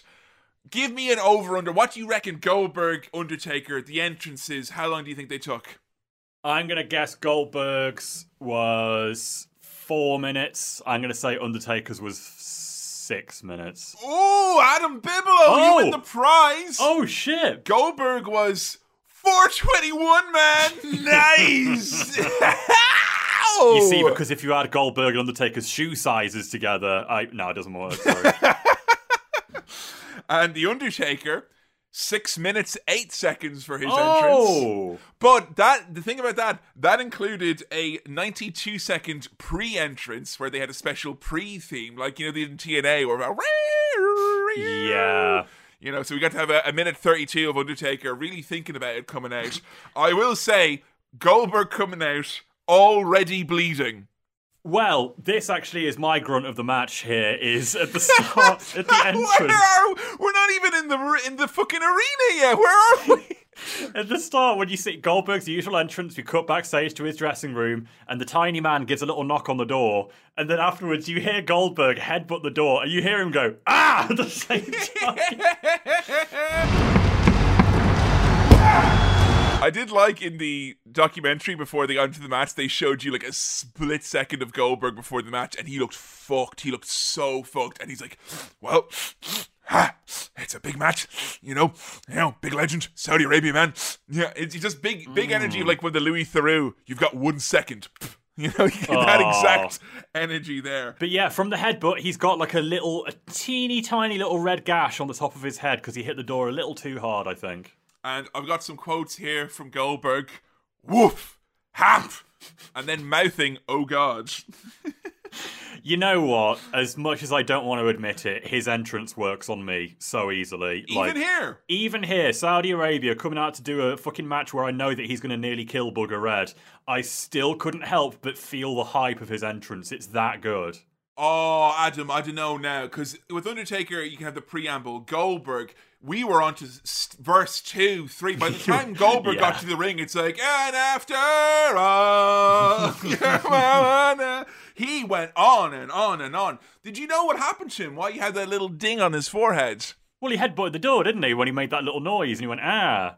Allegedly. Hmm. Allegedly, why what went down went down is that Goldberg gave the locker a bit of a headbutt to psych himself up, as he liked to do, and he gave himself a bit of a cut, and he also hmm. allegedly had a concussion as well, which explains why there's this big long gap while we're waiting. Is that he does the walk, and then at Gorilla he gets stopped, and they give him like the fucking Daniel Bryan what's two times two test. You know, so he's there like trying to do some fucking integration or whatever it is, differentiation before he can go out and do his match. Could you imagine Hands on his hips. I'm not concussed. the main event at the, at the Super Showdown? They're playing Goldberg's music, and then what? Like, no one comes out, and they're like, ladies and gentlemen, Goldberg has suffered a concussion on his way to the ring. You can all go home now. Could you imagine? he looks like Gilbert on Titan here. This is not fucking Yeah. Goldberg. And it's oh, you know it's bad when he's out and straight away Renee's there with the Vince McMahon verbiage. Goldberg looks like a million bucks. I don't think I've ever seen Goldberg look this good or this fucking sweaty. Stop this fucking bollocks of being like, wow, I've never seen them look this tough before. Like, no one buys it, and you sound stupid for saying it. Wow, Goldberg looks like he's going to deliver a really great match here, guys. I think we should just like kind of keep our expectations and our happiness level at this for the next like nine minutes, regardless of what happens. I feel like we've been given the match advertised already. So there's a chance that Goldberg is already concussed pre-match because Yes. I'll, I will say he is by the end of the match. He's definitely, definitely concussed. more more than a little bit but it, he at the very least had his bell rung a little bit Hmm. because whatever happened he passed the fucking blink test or whatever. He was able to like Yeah. the, the last bit of that walk up to the ring you didn't see was him having to like walk and touch his fingers off his nose and do the alphabet backwards and then he's allowed to come out and go yeah and do the fireworks and all that. Goldberg's in a new state of mind which means that he comes out doing his little whistle face because he is sucking wind hard. He's like oh, Bill. He looks he looks fucking petrified, and he's so scared at him. Goldberg starts doing his new taunts. Did you see him? No, he's got new taunts. Yeah, he does like half a bushwhacker thing where he's like, bah, and he lifts up his arm, oh. and then he's in the ring walking around going, "Thanks for coming out, everybody." Yeah. fucking hell, man, that's some dodgy shit right there. Really fucking dodgy. Right, Undertaker. He's got a more than an entrance. He's got a pre-entrance. Yeah, like you mentioned, he's got the pre-entrance with all these fucking druids. There's like a hundred caskets on the stage. The druids, they come out with flame torches. Fuck me, how hot is that going to be now? It's fucking melting, mate. Those guys are like going to get hotter than 37. They're literally going to die. Get get them away from the fire. and they come out with their fire, and then they go away again. And then the Undertaker comes out. It's literally just a fucking waste of everyone's time. Like, come on, let's make it last a little longer, guys. The crowd are like, I feel for them because they're making the noise to let you know that they want to be there. They like Undertaker. They like Mm-hmm. Yeah. Goldberg. They're here for it all. But the confusion is is is very readable from the crowd, from the fact that they just keep going like, "Yay!" and then they're like, "Well, what's fucking happening now?" Is he coming out or not? I don't know if people can't see well enough. You get a lot Hmm. of like a lot of movement behind the royal family. Let's just say as the match Yeah. goes on, there's like it looks like people are trying to beat the traffic, even though I think they're just probably trying to get to a point in the stadium where they can fucking see something. Did you catch Michael Cole's strange verbiage when the Undertaker finally emerged? The best pure striker. The Pale Rider has returned. For fuck's sake! All right, The cool. Pale Rider. The Pale Rider. Uh, Don't call him the Horseman of the Apocalypse that rides. Like, come on. You, you pestilence. You don't want to be coming too close to that now with Undertaker. This current fucking state that he's in. I mean, I thought Death rode a pale horse, but the Pale Rider makes me think that he is pale himself when he's coming out here looking like a fucking pumpkin rolling down to the ring. Like, he is bright orange, Michael Cole. Yes, he is the Orange Rider. Fucking, it looks like the headless horseman here. Like a pumpkin coming out. I was going to say Kraft Punk from the Eric Andre show. So we got a big stare down to complete silence, and in the mm. silence there is a grudge. Jesus Christ! And we're going for the full. Paul Heyman's hands are all over this one. Big bash him, crash him, robot action, straight in with the spear, and Yeah. another one. Two spears in, and this is my mm-hmm. second time watching the match, and I was like, okay. First time watching this, I remember being like dead on arrival, but. Mm-hmm. Here, I'm there's something here. The Yeah. first two spears, the the grunch and the stare down, and then the Yeah. spear. There's always going to get a reaction for that. That's it. The, the, the opening of this match is literally like, oh my god, it is The Undertaker versus Goldberg. Holy shit, it's actually happening. And then, yeah, the wheels very quickly fall off the car. What you realized after this was that you can get the exact same feeling with a lot less worry and a lot less bullshit to deal with if you just put Goldberg in there with Dolph Ziggler instead. Oh, I thought you were going to say you just simulate this on 2K20, like, and be like, no one has to get hurt this way. We can just make the computer do it for us. I mean, you know, I remember the days you could make jokes about like you know simulating something on a 2K game and it would actually work, and people would be like, "What are those those weird games Oh. with the oh. skeletons?" You mean? Like, hey, you don't need to go to Fight Island to watch some cool MMA. And I was wondering when Joe Rogan and Undertaker were talking about you know all the cool stuff like you know video games and killing your colleagues and stuff like Fuck's that. Uh, if they were like, you know, okay, oh, can you bring it up there on the you? Can you bring it up there? I want to bring it up on the screen on the on YouTube there. I want to see Undertaker do his cool MMA with Goldberg, where he goes. And they fall over, and like you have to imagine if dinosaurs were like fish and they needed water to survive, and then they were out of water, and there's like that big kind of fucking like meat tornado happening here as these two lads try to. Oh, I think he's got a heel hook, Michael Cole. Yeah, no, Oh. Corey, you're right. I've been watching the Ultimate Fire. I think it is a heel hook. Oh, he's taking the wheel out from underneath them. Fuck's sake. They look like I think it was Billy described someone in the past as the way they moved looked like a little boy had made a wish to be big and then became these guys because they just they don't look like they know how their bodies operate. Yeah, this this match is almost as problematic as the movie Big. Like it's pretty fucked up. Yeah, that that uh, MMA analysis is brought to you by Zion and Synergy right there, folks. Just so you know, Renee Young. I don't know why if she's being, you know, I love I love Renee. I love seeing her podcast where she's just like, I'm gonna talk shit and I don't care who the fuck listens. Fucking great inspiration for a podcast, Renee. and I don't know if it's she's like, you know what, I don't give a shit. I'm gonna say what I want and like hmm. make you seem stupid, or if they are deliberately feeding her the clunkiest fucking lines Yeah. ever. Because Renee always got fed the fucking shitty Vince McMahon oh ho line. She always got the short end of the stick. But some of these ones, Goldberg proven that he's that iconic ass kicking guy here. That's after they slip out of the, the heel hook. Right before he runs into the post and fucking kills himself. Goldberg looks like a million bucks here tonight, guys. Ah. A million bucks. A million bucks. No, Goldberg's being paid a million bucks. That's different. I mean, it's the same as last time we did a Saudi show that like Renee doesn't have the same level of enthusiasm she would bring to a regular pay per view, in my opinion. You wouldn't if you were commentating in a bin bag, though, would you? So Course what the not. fuck? Now I know, Adam. There's something that happens in wrestling that makes you fucking giddy as can be, and it's when blood gets a little too much too quick. And when Goldberg decides to do a move that I think has got a success rate of less than 20% in his career, of Hmm. running into the turnbuckle and he bops that face, oh boy! This is mad. Like, I didn't realize it was so instantaneous where Goldberg runs, oh, he hit the post there, and there's just blood everywhere so quickly. It reminds me like if you ever played a game that, like that has a gore meter on it, like Fallout 2 or something back in the day, and you're like a kid, like, oh no no, put it on maximum, yeah, and then you, you actually play like, oh god, I will I will actually dial it down a bit though. I'm still wicked bad, obviously, but I will take it down to a seven because this is a bit fucking too much here. I went out of my way to try and find before we recorded today as many clips from Goldberg and Undertaker talking about this, and hmm. Goldberg was not a happy camper about this match, and he certainly wasn't happy about the kind of narrative that happened afterwards that he fucked up. Oh. wasn't happy with that at all. I mean, I can't really see any of the big, big blown moments in the match that were anyone else's fault. Like, you know, we're, we're hardly big fans of Booger Red here, but this time it really does feel like. It feels like Bill was the one that let the team down here. I mean, what's his defense? Like, how does he make out that this isn't his fault, Kevin? I mean, it's not much of a defense. And the funny thing is, one of the main interviews I saw, it's on Booker T's Hall of Fame podcast. And uh, I fucking love that podcast because Booker T bury like he's such a political be- like he's the political fucking he's looking after Arlington Cemetery there. He knows where the bodies are buried and he's burying a few along the way himself. And he's there he, I don't think he realizes half the time that it's also filmed as a video podcast.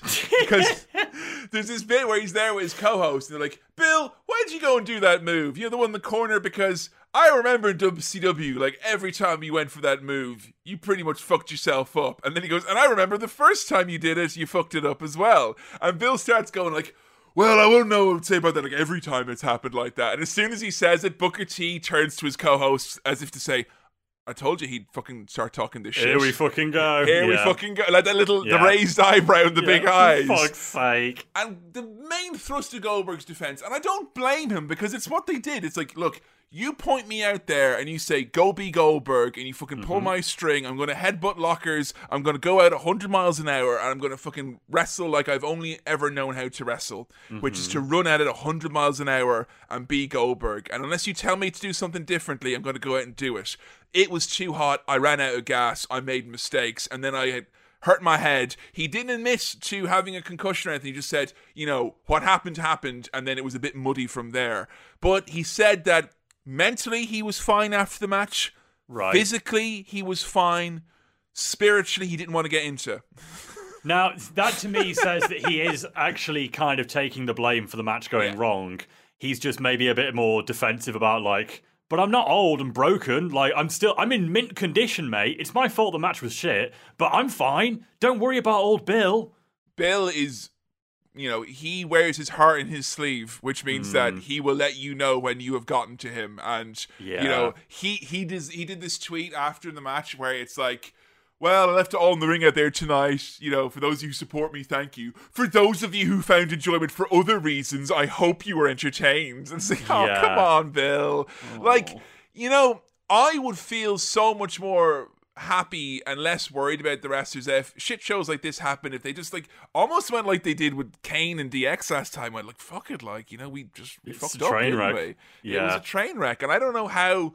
That is allowed to be perceived as a train wreck, and that this is some sort of a fucking spiritual nightmare. It's because you're dealing with Bill's fucking hurt feelings, I guess. So they knew at this point, because I didn't know about that pre match concussion that you were talking about. That's suspected still concussion. suspected. There's a lot. Yeah. There's a lot of bullshit about this because you and I started looking up as well about fights after the match, and that's apparently bullshit as well. Hmm. So But I will say, if they'd already had suspicions that Bill was concussed, and then you see him run headfirst into a ring post, and by the time he hits the mat, he's already covered in blood. Would you not maybe have some medical people go out and give him the old once over in the ring? Like, I don't care if it's the main event in a Saudi show. Like, this is the kind of shit. You, if it was Daniel Bryan that did that, you'd be Oh, like, yeah. "Stop the match! Stop it right fucking now! He's getting out of here! He's fucking fired for that!" quickly Like, stop the match and show a, a video highlight package of him being tender, so people are like, "Oh, he can't really wrestle." yeah, we need to embarrass him as much as possible with this. Better take two years away from his career. Thanks again for that. I will literally never forgive you for Mm-hmm. No. that, WWE. But with Goldberg and Undertaker, it's like uh, the referee can have a glance at him, and then they'll just carry on and do everything else the way they. It's so hypocritical. Yeah, the referee's like, "Oh, I'll put on a second pair of gloves, shall I?" Like, Yeah, fuck? fuck and look, off. as if the warning signs weren't there at him. When Goldberg was on his way to the ring, his blood was doing as good a job as possible of trying to get out of his body without there being any opening whatsoever. He. Does you see it over his eyebrow, the right side of his head? There's a little Mm. lick just there, little little tiny cut, and the speed that you mentioned that blood comes out. That's showing you how fast his heart is beating. Yes, because legit. he's so hot. His body is desperately trying to cool himself down by just fucking making him beet red. And Mm-hmm. if you're at that point already going into the match, once you start moving and those muscles start turning on, you're done. There's not enough Yeah. gas in for that fucking tank of yours. Mm-hmm. Oh, and fucking hell, you wouldn't mind as soon as he hits that fucking post. And he turns around. Renee Young, Goldberg's wife and son in attendance here tonight. Cole. Why? Why? Renee's got a fucking sizzle reel coming out of this one, folks. Oh, no! And Renee's got that one. And then Michael Cole, he says, The Undertaker, he's the best pure striker in the WWE. The way he made Goldberg's head strike that post just now. and I counted 15 seconds later, not to be outdone. Corey Graves says that he is falling victim to the best pure striker in the Lads. WWE twice. Lads. That co- I thought that was hyperbole on our part. We like to have Yeah. fun here. Can we have something we can still make fun of that isn't just like actually true anymore, please? We need to be able to exaggerate, and they're making it hard. for fuck's sake. I'll tell you what though. Undertaker busting out old school here. I was like, all right, Mark, you've earned my respect here because I know you can barely do that move anymore, and you're doing this to buy time for this fucking broken up Goldberg. I mean, surely he was going to do that anyway. I think no matter what, Undertaker, you can count on chokeslam, tombstone, old school snake eyes. Those are definitely going to happen without fail. The choke slam and the long setup for the choke slam. Taker does a little squat to do it, and then realizes if he waits squatting, his legs will probably fall off, so he has to stand up a mm. little bit again. He's like mouthing the whole time, "Please, please, Oh. please, Bill, just please take, take it." Oh, we're a long way from done here, folks. Long way. It's time for a move that was so salacious that they decided not to include it in the recap of this match. And I distinctly remember, all right, Goldberg may have tried to break Undertaker's neck, but he gave as good as he got because Undertaker tried to break Goldberg's neck first. Yeah, honestly, we'll get to it in a minute, but that recap package will basically have you believe that Undertaker was immaculate and Goldberg messed up this match. Why'd you do, Goldberg? Why'd you do that? Well, maybe because he got dropped after the spear and Mm-hmm. the alleged concussion. That tombstone. Whoa, um, that was scary. I would have fucking skipped the tombstone altogether. Like, it is not worth the risk with a man Goldberg size to drop him on his fucking head. Like, I've seen pictures from because they cut when he does the tombstone. It's like the Kevin Dunn fucking, you know, you're doing your finisher in SmackDown. Here comes the pain, so it pauses and spins around, and all the lights go off. and they do a different camera angle or ten here. I saw pictures from the his head completely to the side. It's Jesus! it's scary. It's like when Stevie Richards took the Styles Clash from from AJ and TNA. It's another. You Google that one as well if you want to see another Right. fucking scary neck angle. And the fact that he didn't break his actual neck there, I think it's solely the fact that Goldberg's neck was so thick and meaty, a big Wellington of beef around his neck. I think it protected him. Jeez. We do get a great grunt, though, here, I will say. Taker throws Bill into the corner and goes, you. It's a classic, classic Mark Calaway. All right. Still got it. I've got this theory. I need to. I need to know it. Does he grunt less when he's a little embarrassed about what's going on? Because he was like a little Do bit. you think? I don't know if I don't know if emotions come into play with the Undertaker's grunting. I think it's still a purely mechanical, primal. I will say Undertaker is very much an ooh grunter as opposed to ah. I don't think he does any ah kind of grunts, but you get plenty of ooh or ooh. ooh. It's very ooey. Just to check with you, this isn't the match where Undertaker leans on the ropes and goes. No, that's not not this week. I, it must be the next episode of the Last Ride, the final chapter. Little spoiler, folks. Undertaker at some point will throw.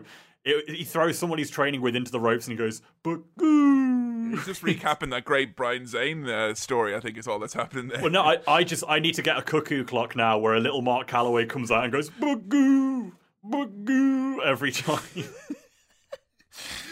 Oh God!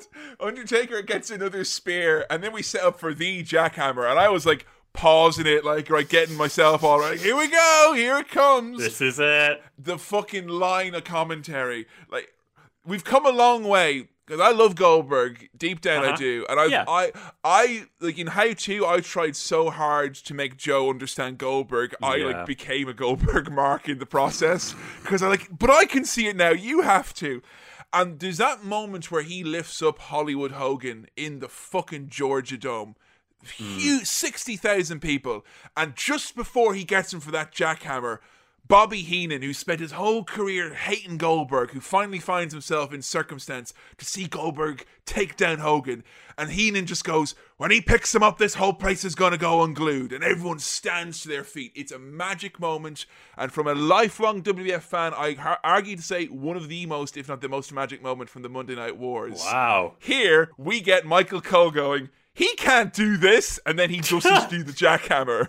Oh no! And as he's dropping him on the head, Renee Young goes, No way! Oh.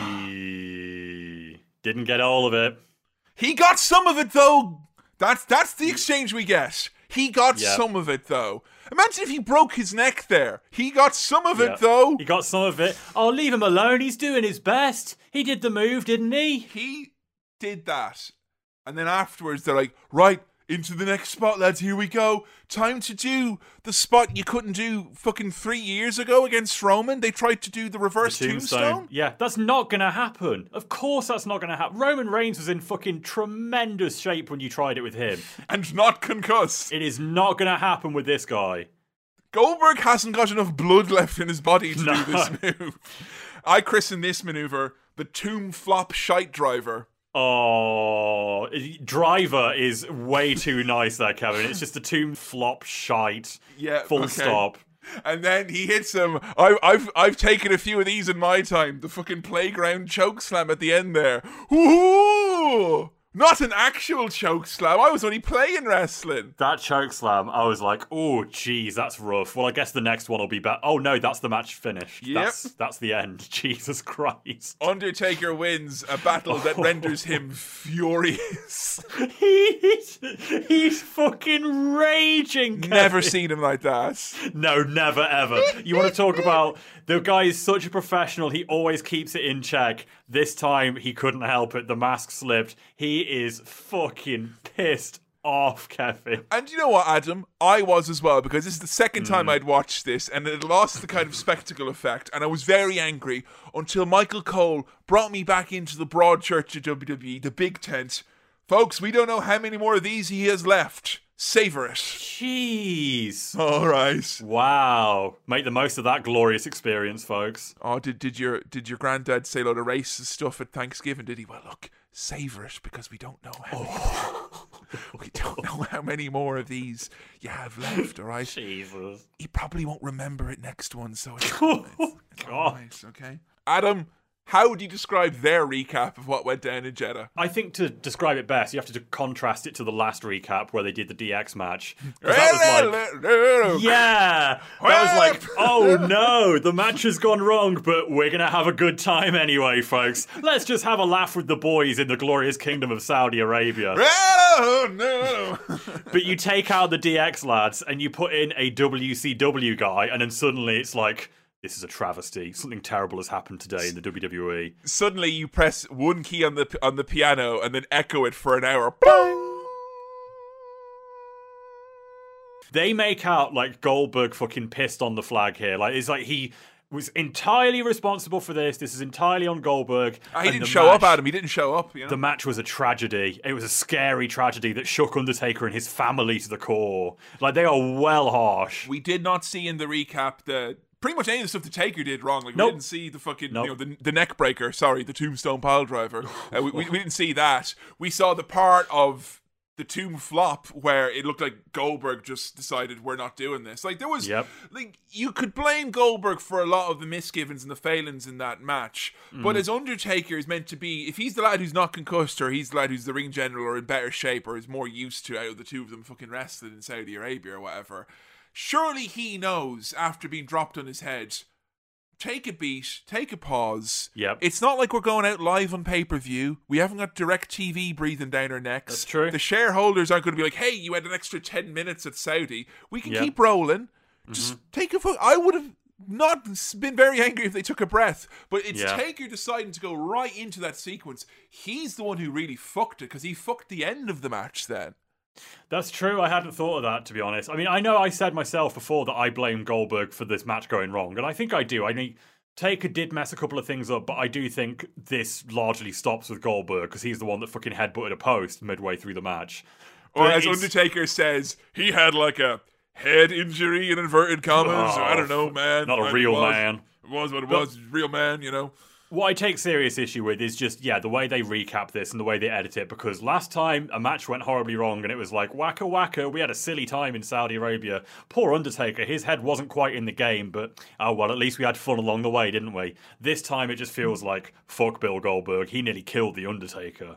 And so Undertaker didn't have any problems with the family or Michelle or anything. He didn't want to go into any detail about this time like he did last time. Then I'm assuming this is all on Goldberg. Then is what it was. That's is it. Because I, I don't really want to blame stuff on Triple H or Shawn or Kane. Those are my boys, but Bill, I'll gladly throw him under the bus, sure. Yeah, like Goldberg comes out there like you know fucking hooked up to a drip because he's probably dehydrated to fucking and Eric Bischoff slips him the payday, brother. You did it, man. We got him in the end. Yeah, the Monday Night Wars rage in the Kingdom of Saudi Arabia. Fuck's sake. Undertaker then has this weird like, is it me? Is there something wrong with me? Am I not am I not good enough anymore, man? Like what what what's going on here? And like it's a real awkward transition to get from what happened there to this like this non-issue that like oh suddenly he has another like what mini crisis of confidence. The reality is is the line has slipped in there. Oh, we decided we're going to do extreme rules before Saudi Arabia, so I guess we're doing Yep. extreme rules still.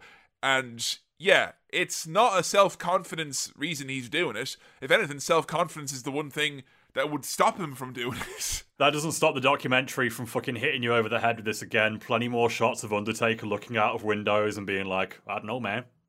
Maybe it could be time. Like it, this is really grating on me now. That it's like constantly, yeah, we know, we get it. You've made this point already a hundred times. Can we move on?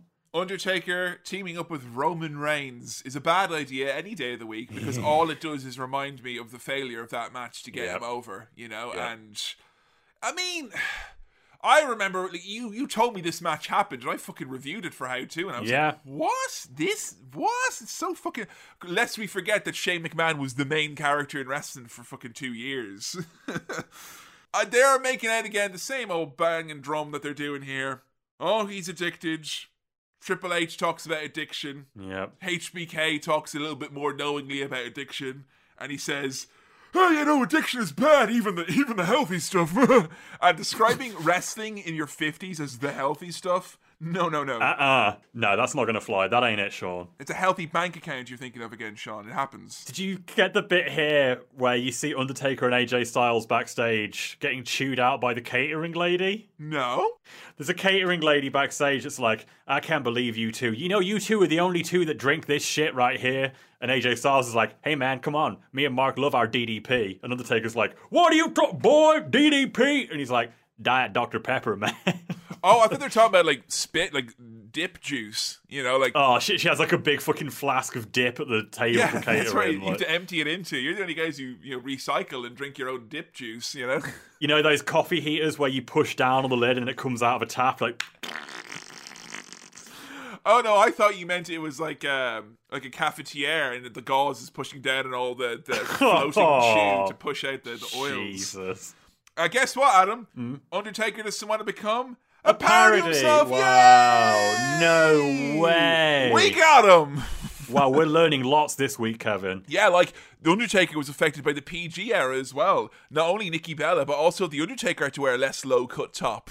They've uh, brought it up there. None of that, none of that cleavage action from Undertaker. here. No cleavage. No, very conservative for the Undertaker. So what? Did you like forget your bag this time as well, and hope that you wouldn't have to wrestle? So they gave you a bin man's clothes. It's shit. What the fuck, Yeah. Undertaker? Like, come on! I've seen him posing with cosplay fans, with him kind of pulling a face that are better dressed than he is here. I don't get it. I don't get why he's tweaking with his look. He maybe he's self-conscious or something, but he looks way better with his regular gear. He did not, and I'll tell you right now, he didn't need to do this match. No. The match was f- the match was fine. It was better than all the other matches, but the match was better because it had Shane McMahon and Drew McIntyre and fucking Elias and all these people on like it had all these extra helpers on the outside. Oh mm-hmm. yeah, and Roman and Drew who are like the two fucking top workers in the Yep. company. You know, like he'll be grand, like you know. And before we get to the match itself, you just get this shot of Undertaker like ruminating on it and saying how like, I don't know, man, this could be it. This could be the one. Like, yeah, really, you're gonna have a tag team match with Shane McMahon in the opening slot of Extreme Rules and be like, oh, I'm happy with that. I'm gonna retire. No chance. Fucking no chance of this being your final match. Stop pretending. Cut to the recap of this match, which is so throwaway. You know, I didn't. Oh, think did you not? worth- Did you not watch the match? Oh shit, I did. I watched the whole thing. Oh, right, folks. Editorial note here. Unfortunately for Adam, he watched this match, and I I, thought we were watching both of them this week. Yeah, I, my mind was firmly in the kingdom of Jeddah. Unfortunately, so uh, Adam, what any any any highlights from this tag team match player where you're going to be teaming up with the Undertaker?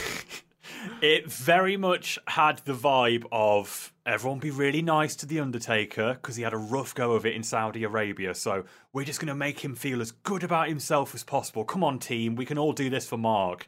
It really had this big vibe of like, oh, Undertaker, don't get me. You're so big and menacing. Like, ah. The highlight for me is in the front row. There is a big, big sign someone wrote in capital letters saying, Taker, please stop. Which I thought was very appropriate. Jesus, he he would have seen that. please stop. Please, not even like just retire or anything, but like please, sincerely from a fan, please stop.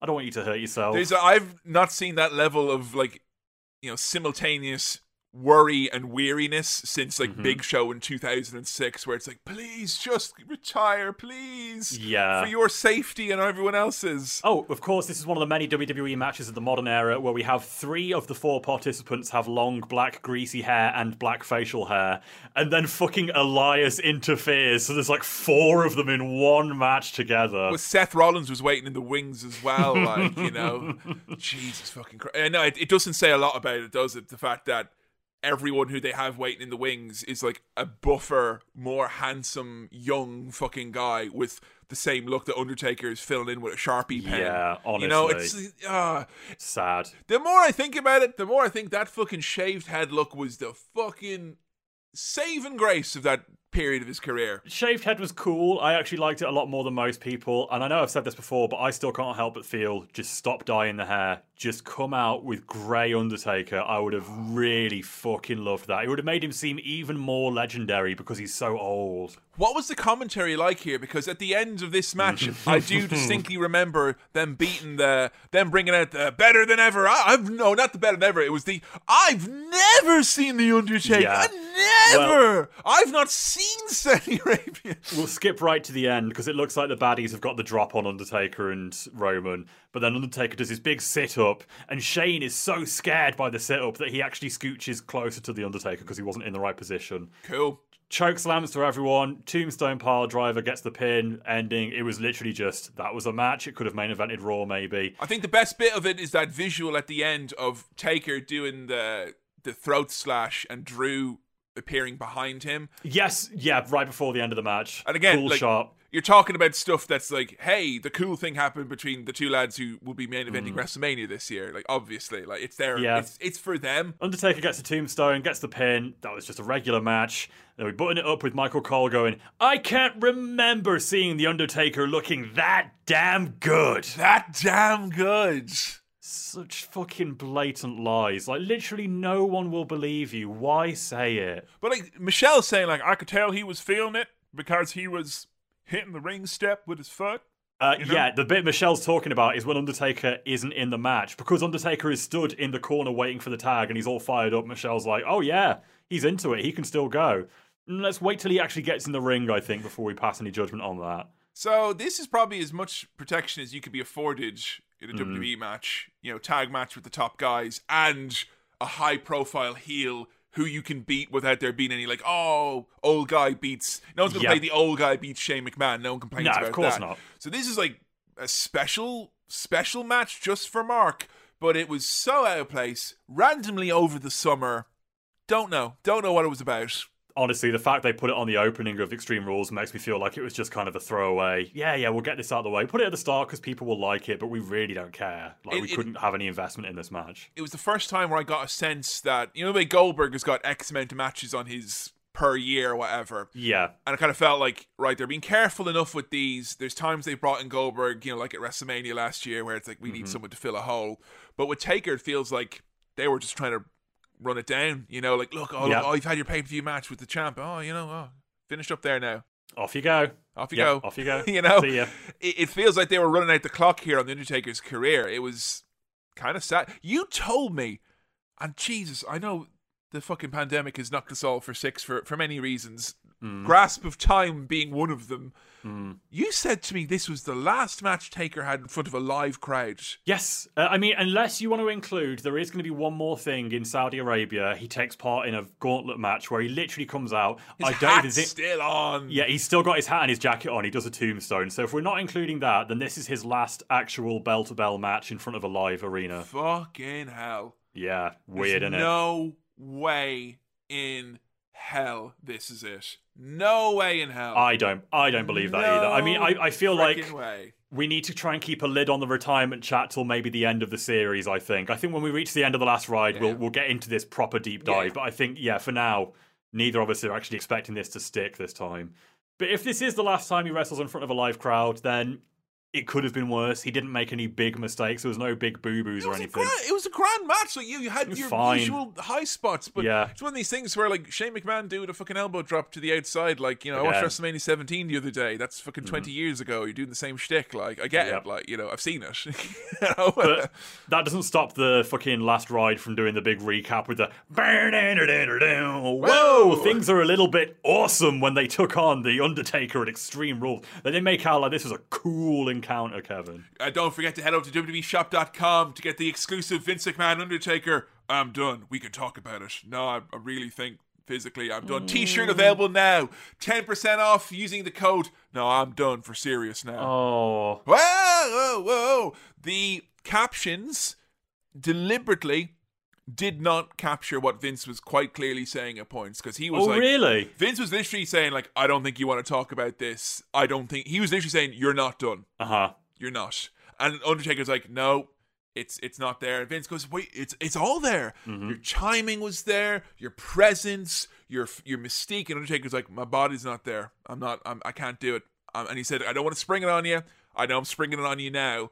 But I need you to know that I am done. Like I can't go out and do that again. And it's the only time I've really seen him on this series where he comes back and he's not like, damn, could could have done better. I could have got it. Yeah. This went wrong. Damn, my head wasn't in the right place. He feels like he's come out here with no excuses. Mm-hmm. Nice little match, and he thinks, I don't want to do the nice little match. That's not what I want my career to be. And I don't blame him Mm-hmm. Yeah. for arriving at that conclusion. The same thing happened to Bruno Sammartino. Bruno Sammartino you know, wound his career down in the early 80s, and then Hogan came along with Vince, and he signed a contract to say, like like Taker did, where yeah, I'll do a few appearances here and there.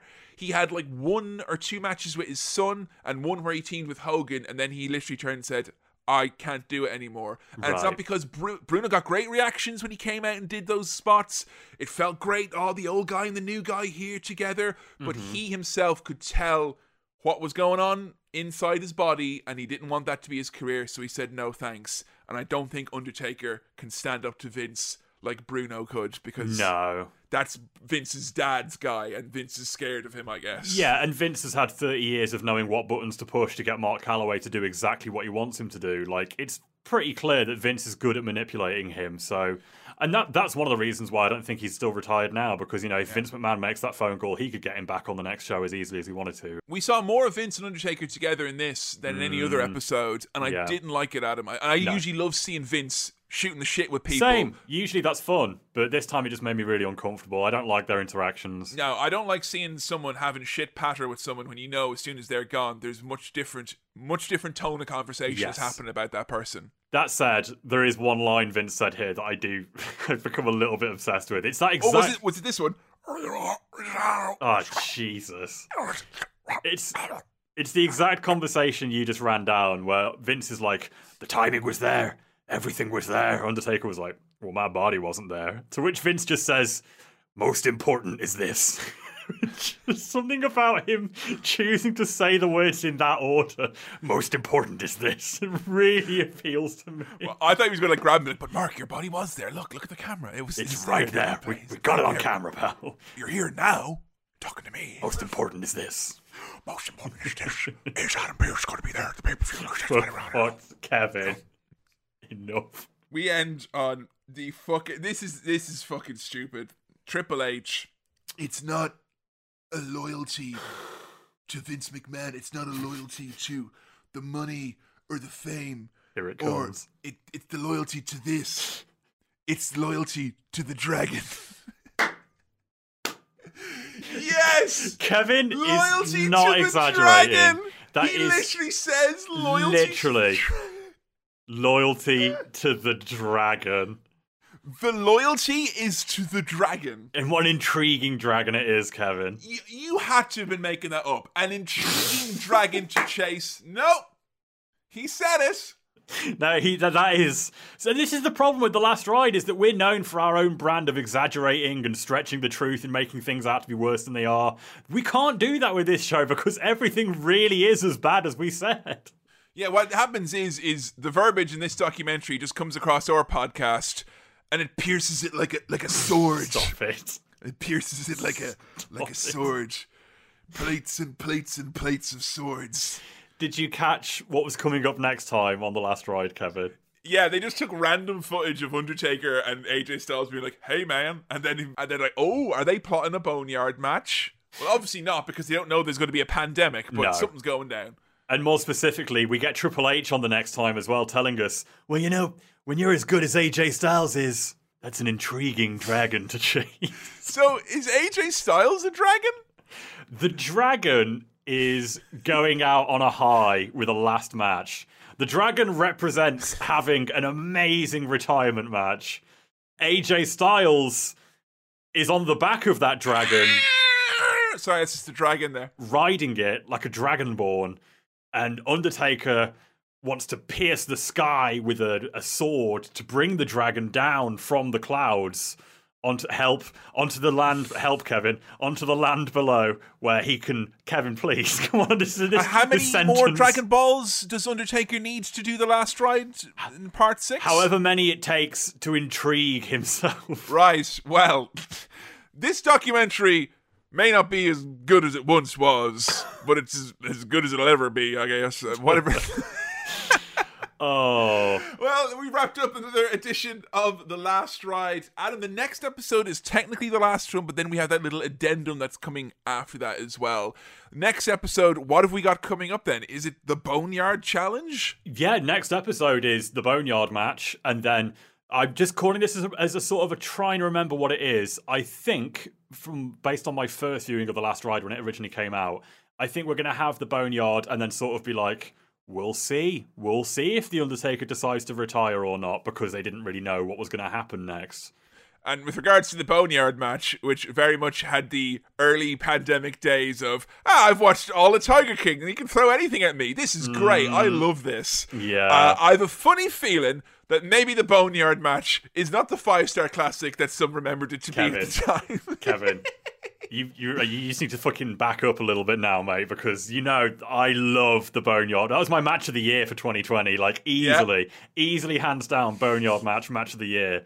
So you want to just be careful. Don't don't be a little bit too stiff now when we get around to reviewing that Boneyard. What did you think of this episode? Let us know in the comments below. And as always, if you're listening on iTunes, SoundCloud, or on Stitcher, make sure you leave an old rating or review. Or the best thing that you can always do, if you see someone on Twitter or anywhere in life asking for a podcast recommendation, send them the Attitude Era Podcast's way. You can find us on facebook.com forward slash Attitude Era podcast, where you will find a whole library of video content. We have got clips from classic episodes, clips from current episodes, and lots and lots of sneak peeks and previews of the kind of content you will find on our Patreon page. Patreon, eh? Patreon.com forward slash AE podcast. Start a new year, 2021 on Patreon, and we have got a whole lot of content already there and a lot more coming every single month. You get at least two pieces of content for $5. If you're a $10 backer, you get access to our Q&A series as well. $20 backers get all of our commentary tracks. You're making a massive saving, over 70% that is, if you opt to join our Dan Severn tier. But if you want to become a $5 backer, you get access to all of the SmackDown crawl, over 70 episodes. We're on 2001 SmackDown. We're having a goddamn great time. You get access to all the Bibelo tech. There's a few episodes here available for free on the timeline, including the first half of the Hardy Boys exists to Inspire, deep dives on good, bad, and indifferent wrestling biographies, and we've just started Big Apple Takedown. Yes! fuck me, it is incredible. You've got video episodes with me and Adam, Adam and Billy. You've got all sorts of random side ventures and goose like that, the Big Show Show Show, and don't forget as well, Limp Bizkit, Chocolate Starfish, the oh. album review. All this and more available. Another banner year on the cards. If you enjoyed this podcast, like it being ad free and 100% fan and listener supported, the only people who are telling us what to do.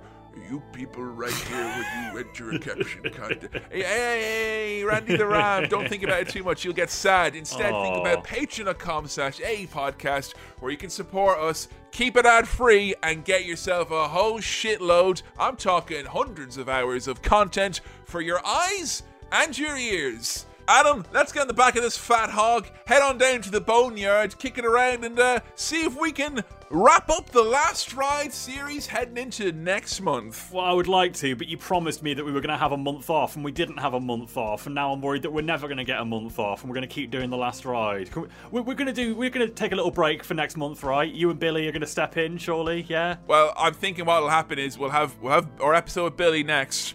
But I'm thinking when Undertaker's coming back at WrestleMania, we'll have another. Come on, baby.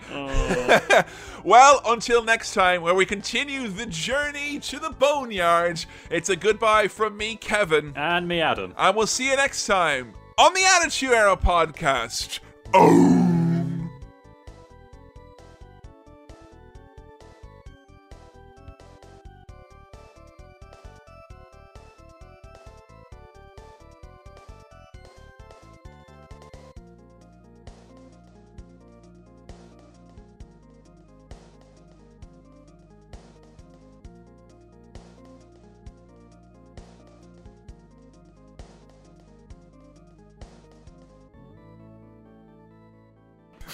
Family, faith, fun, friendship. This is the summer that I will never forget.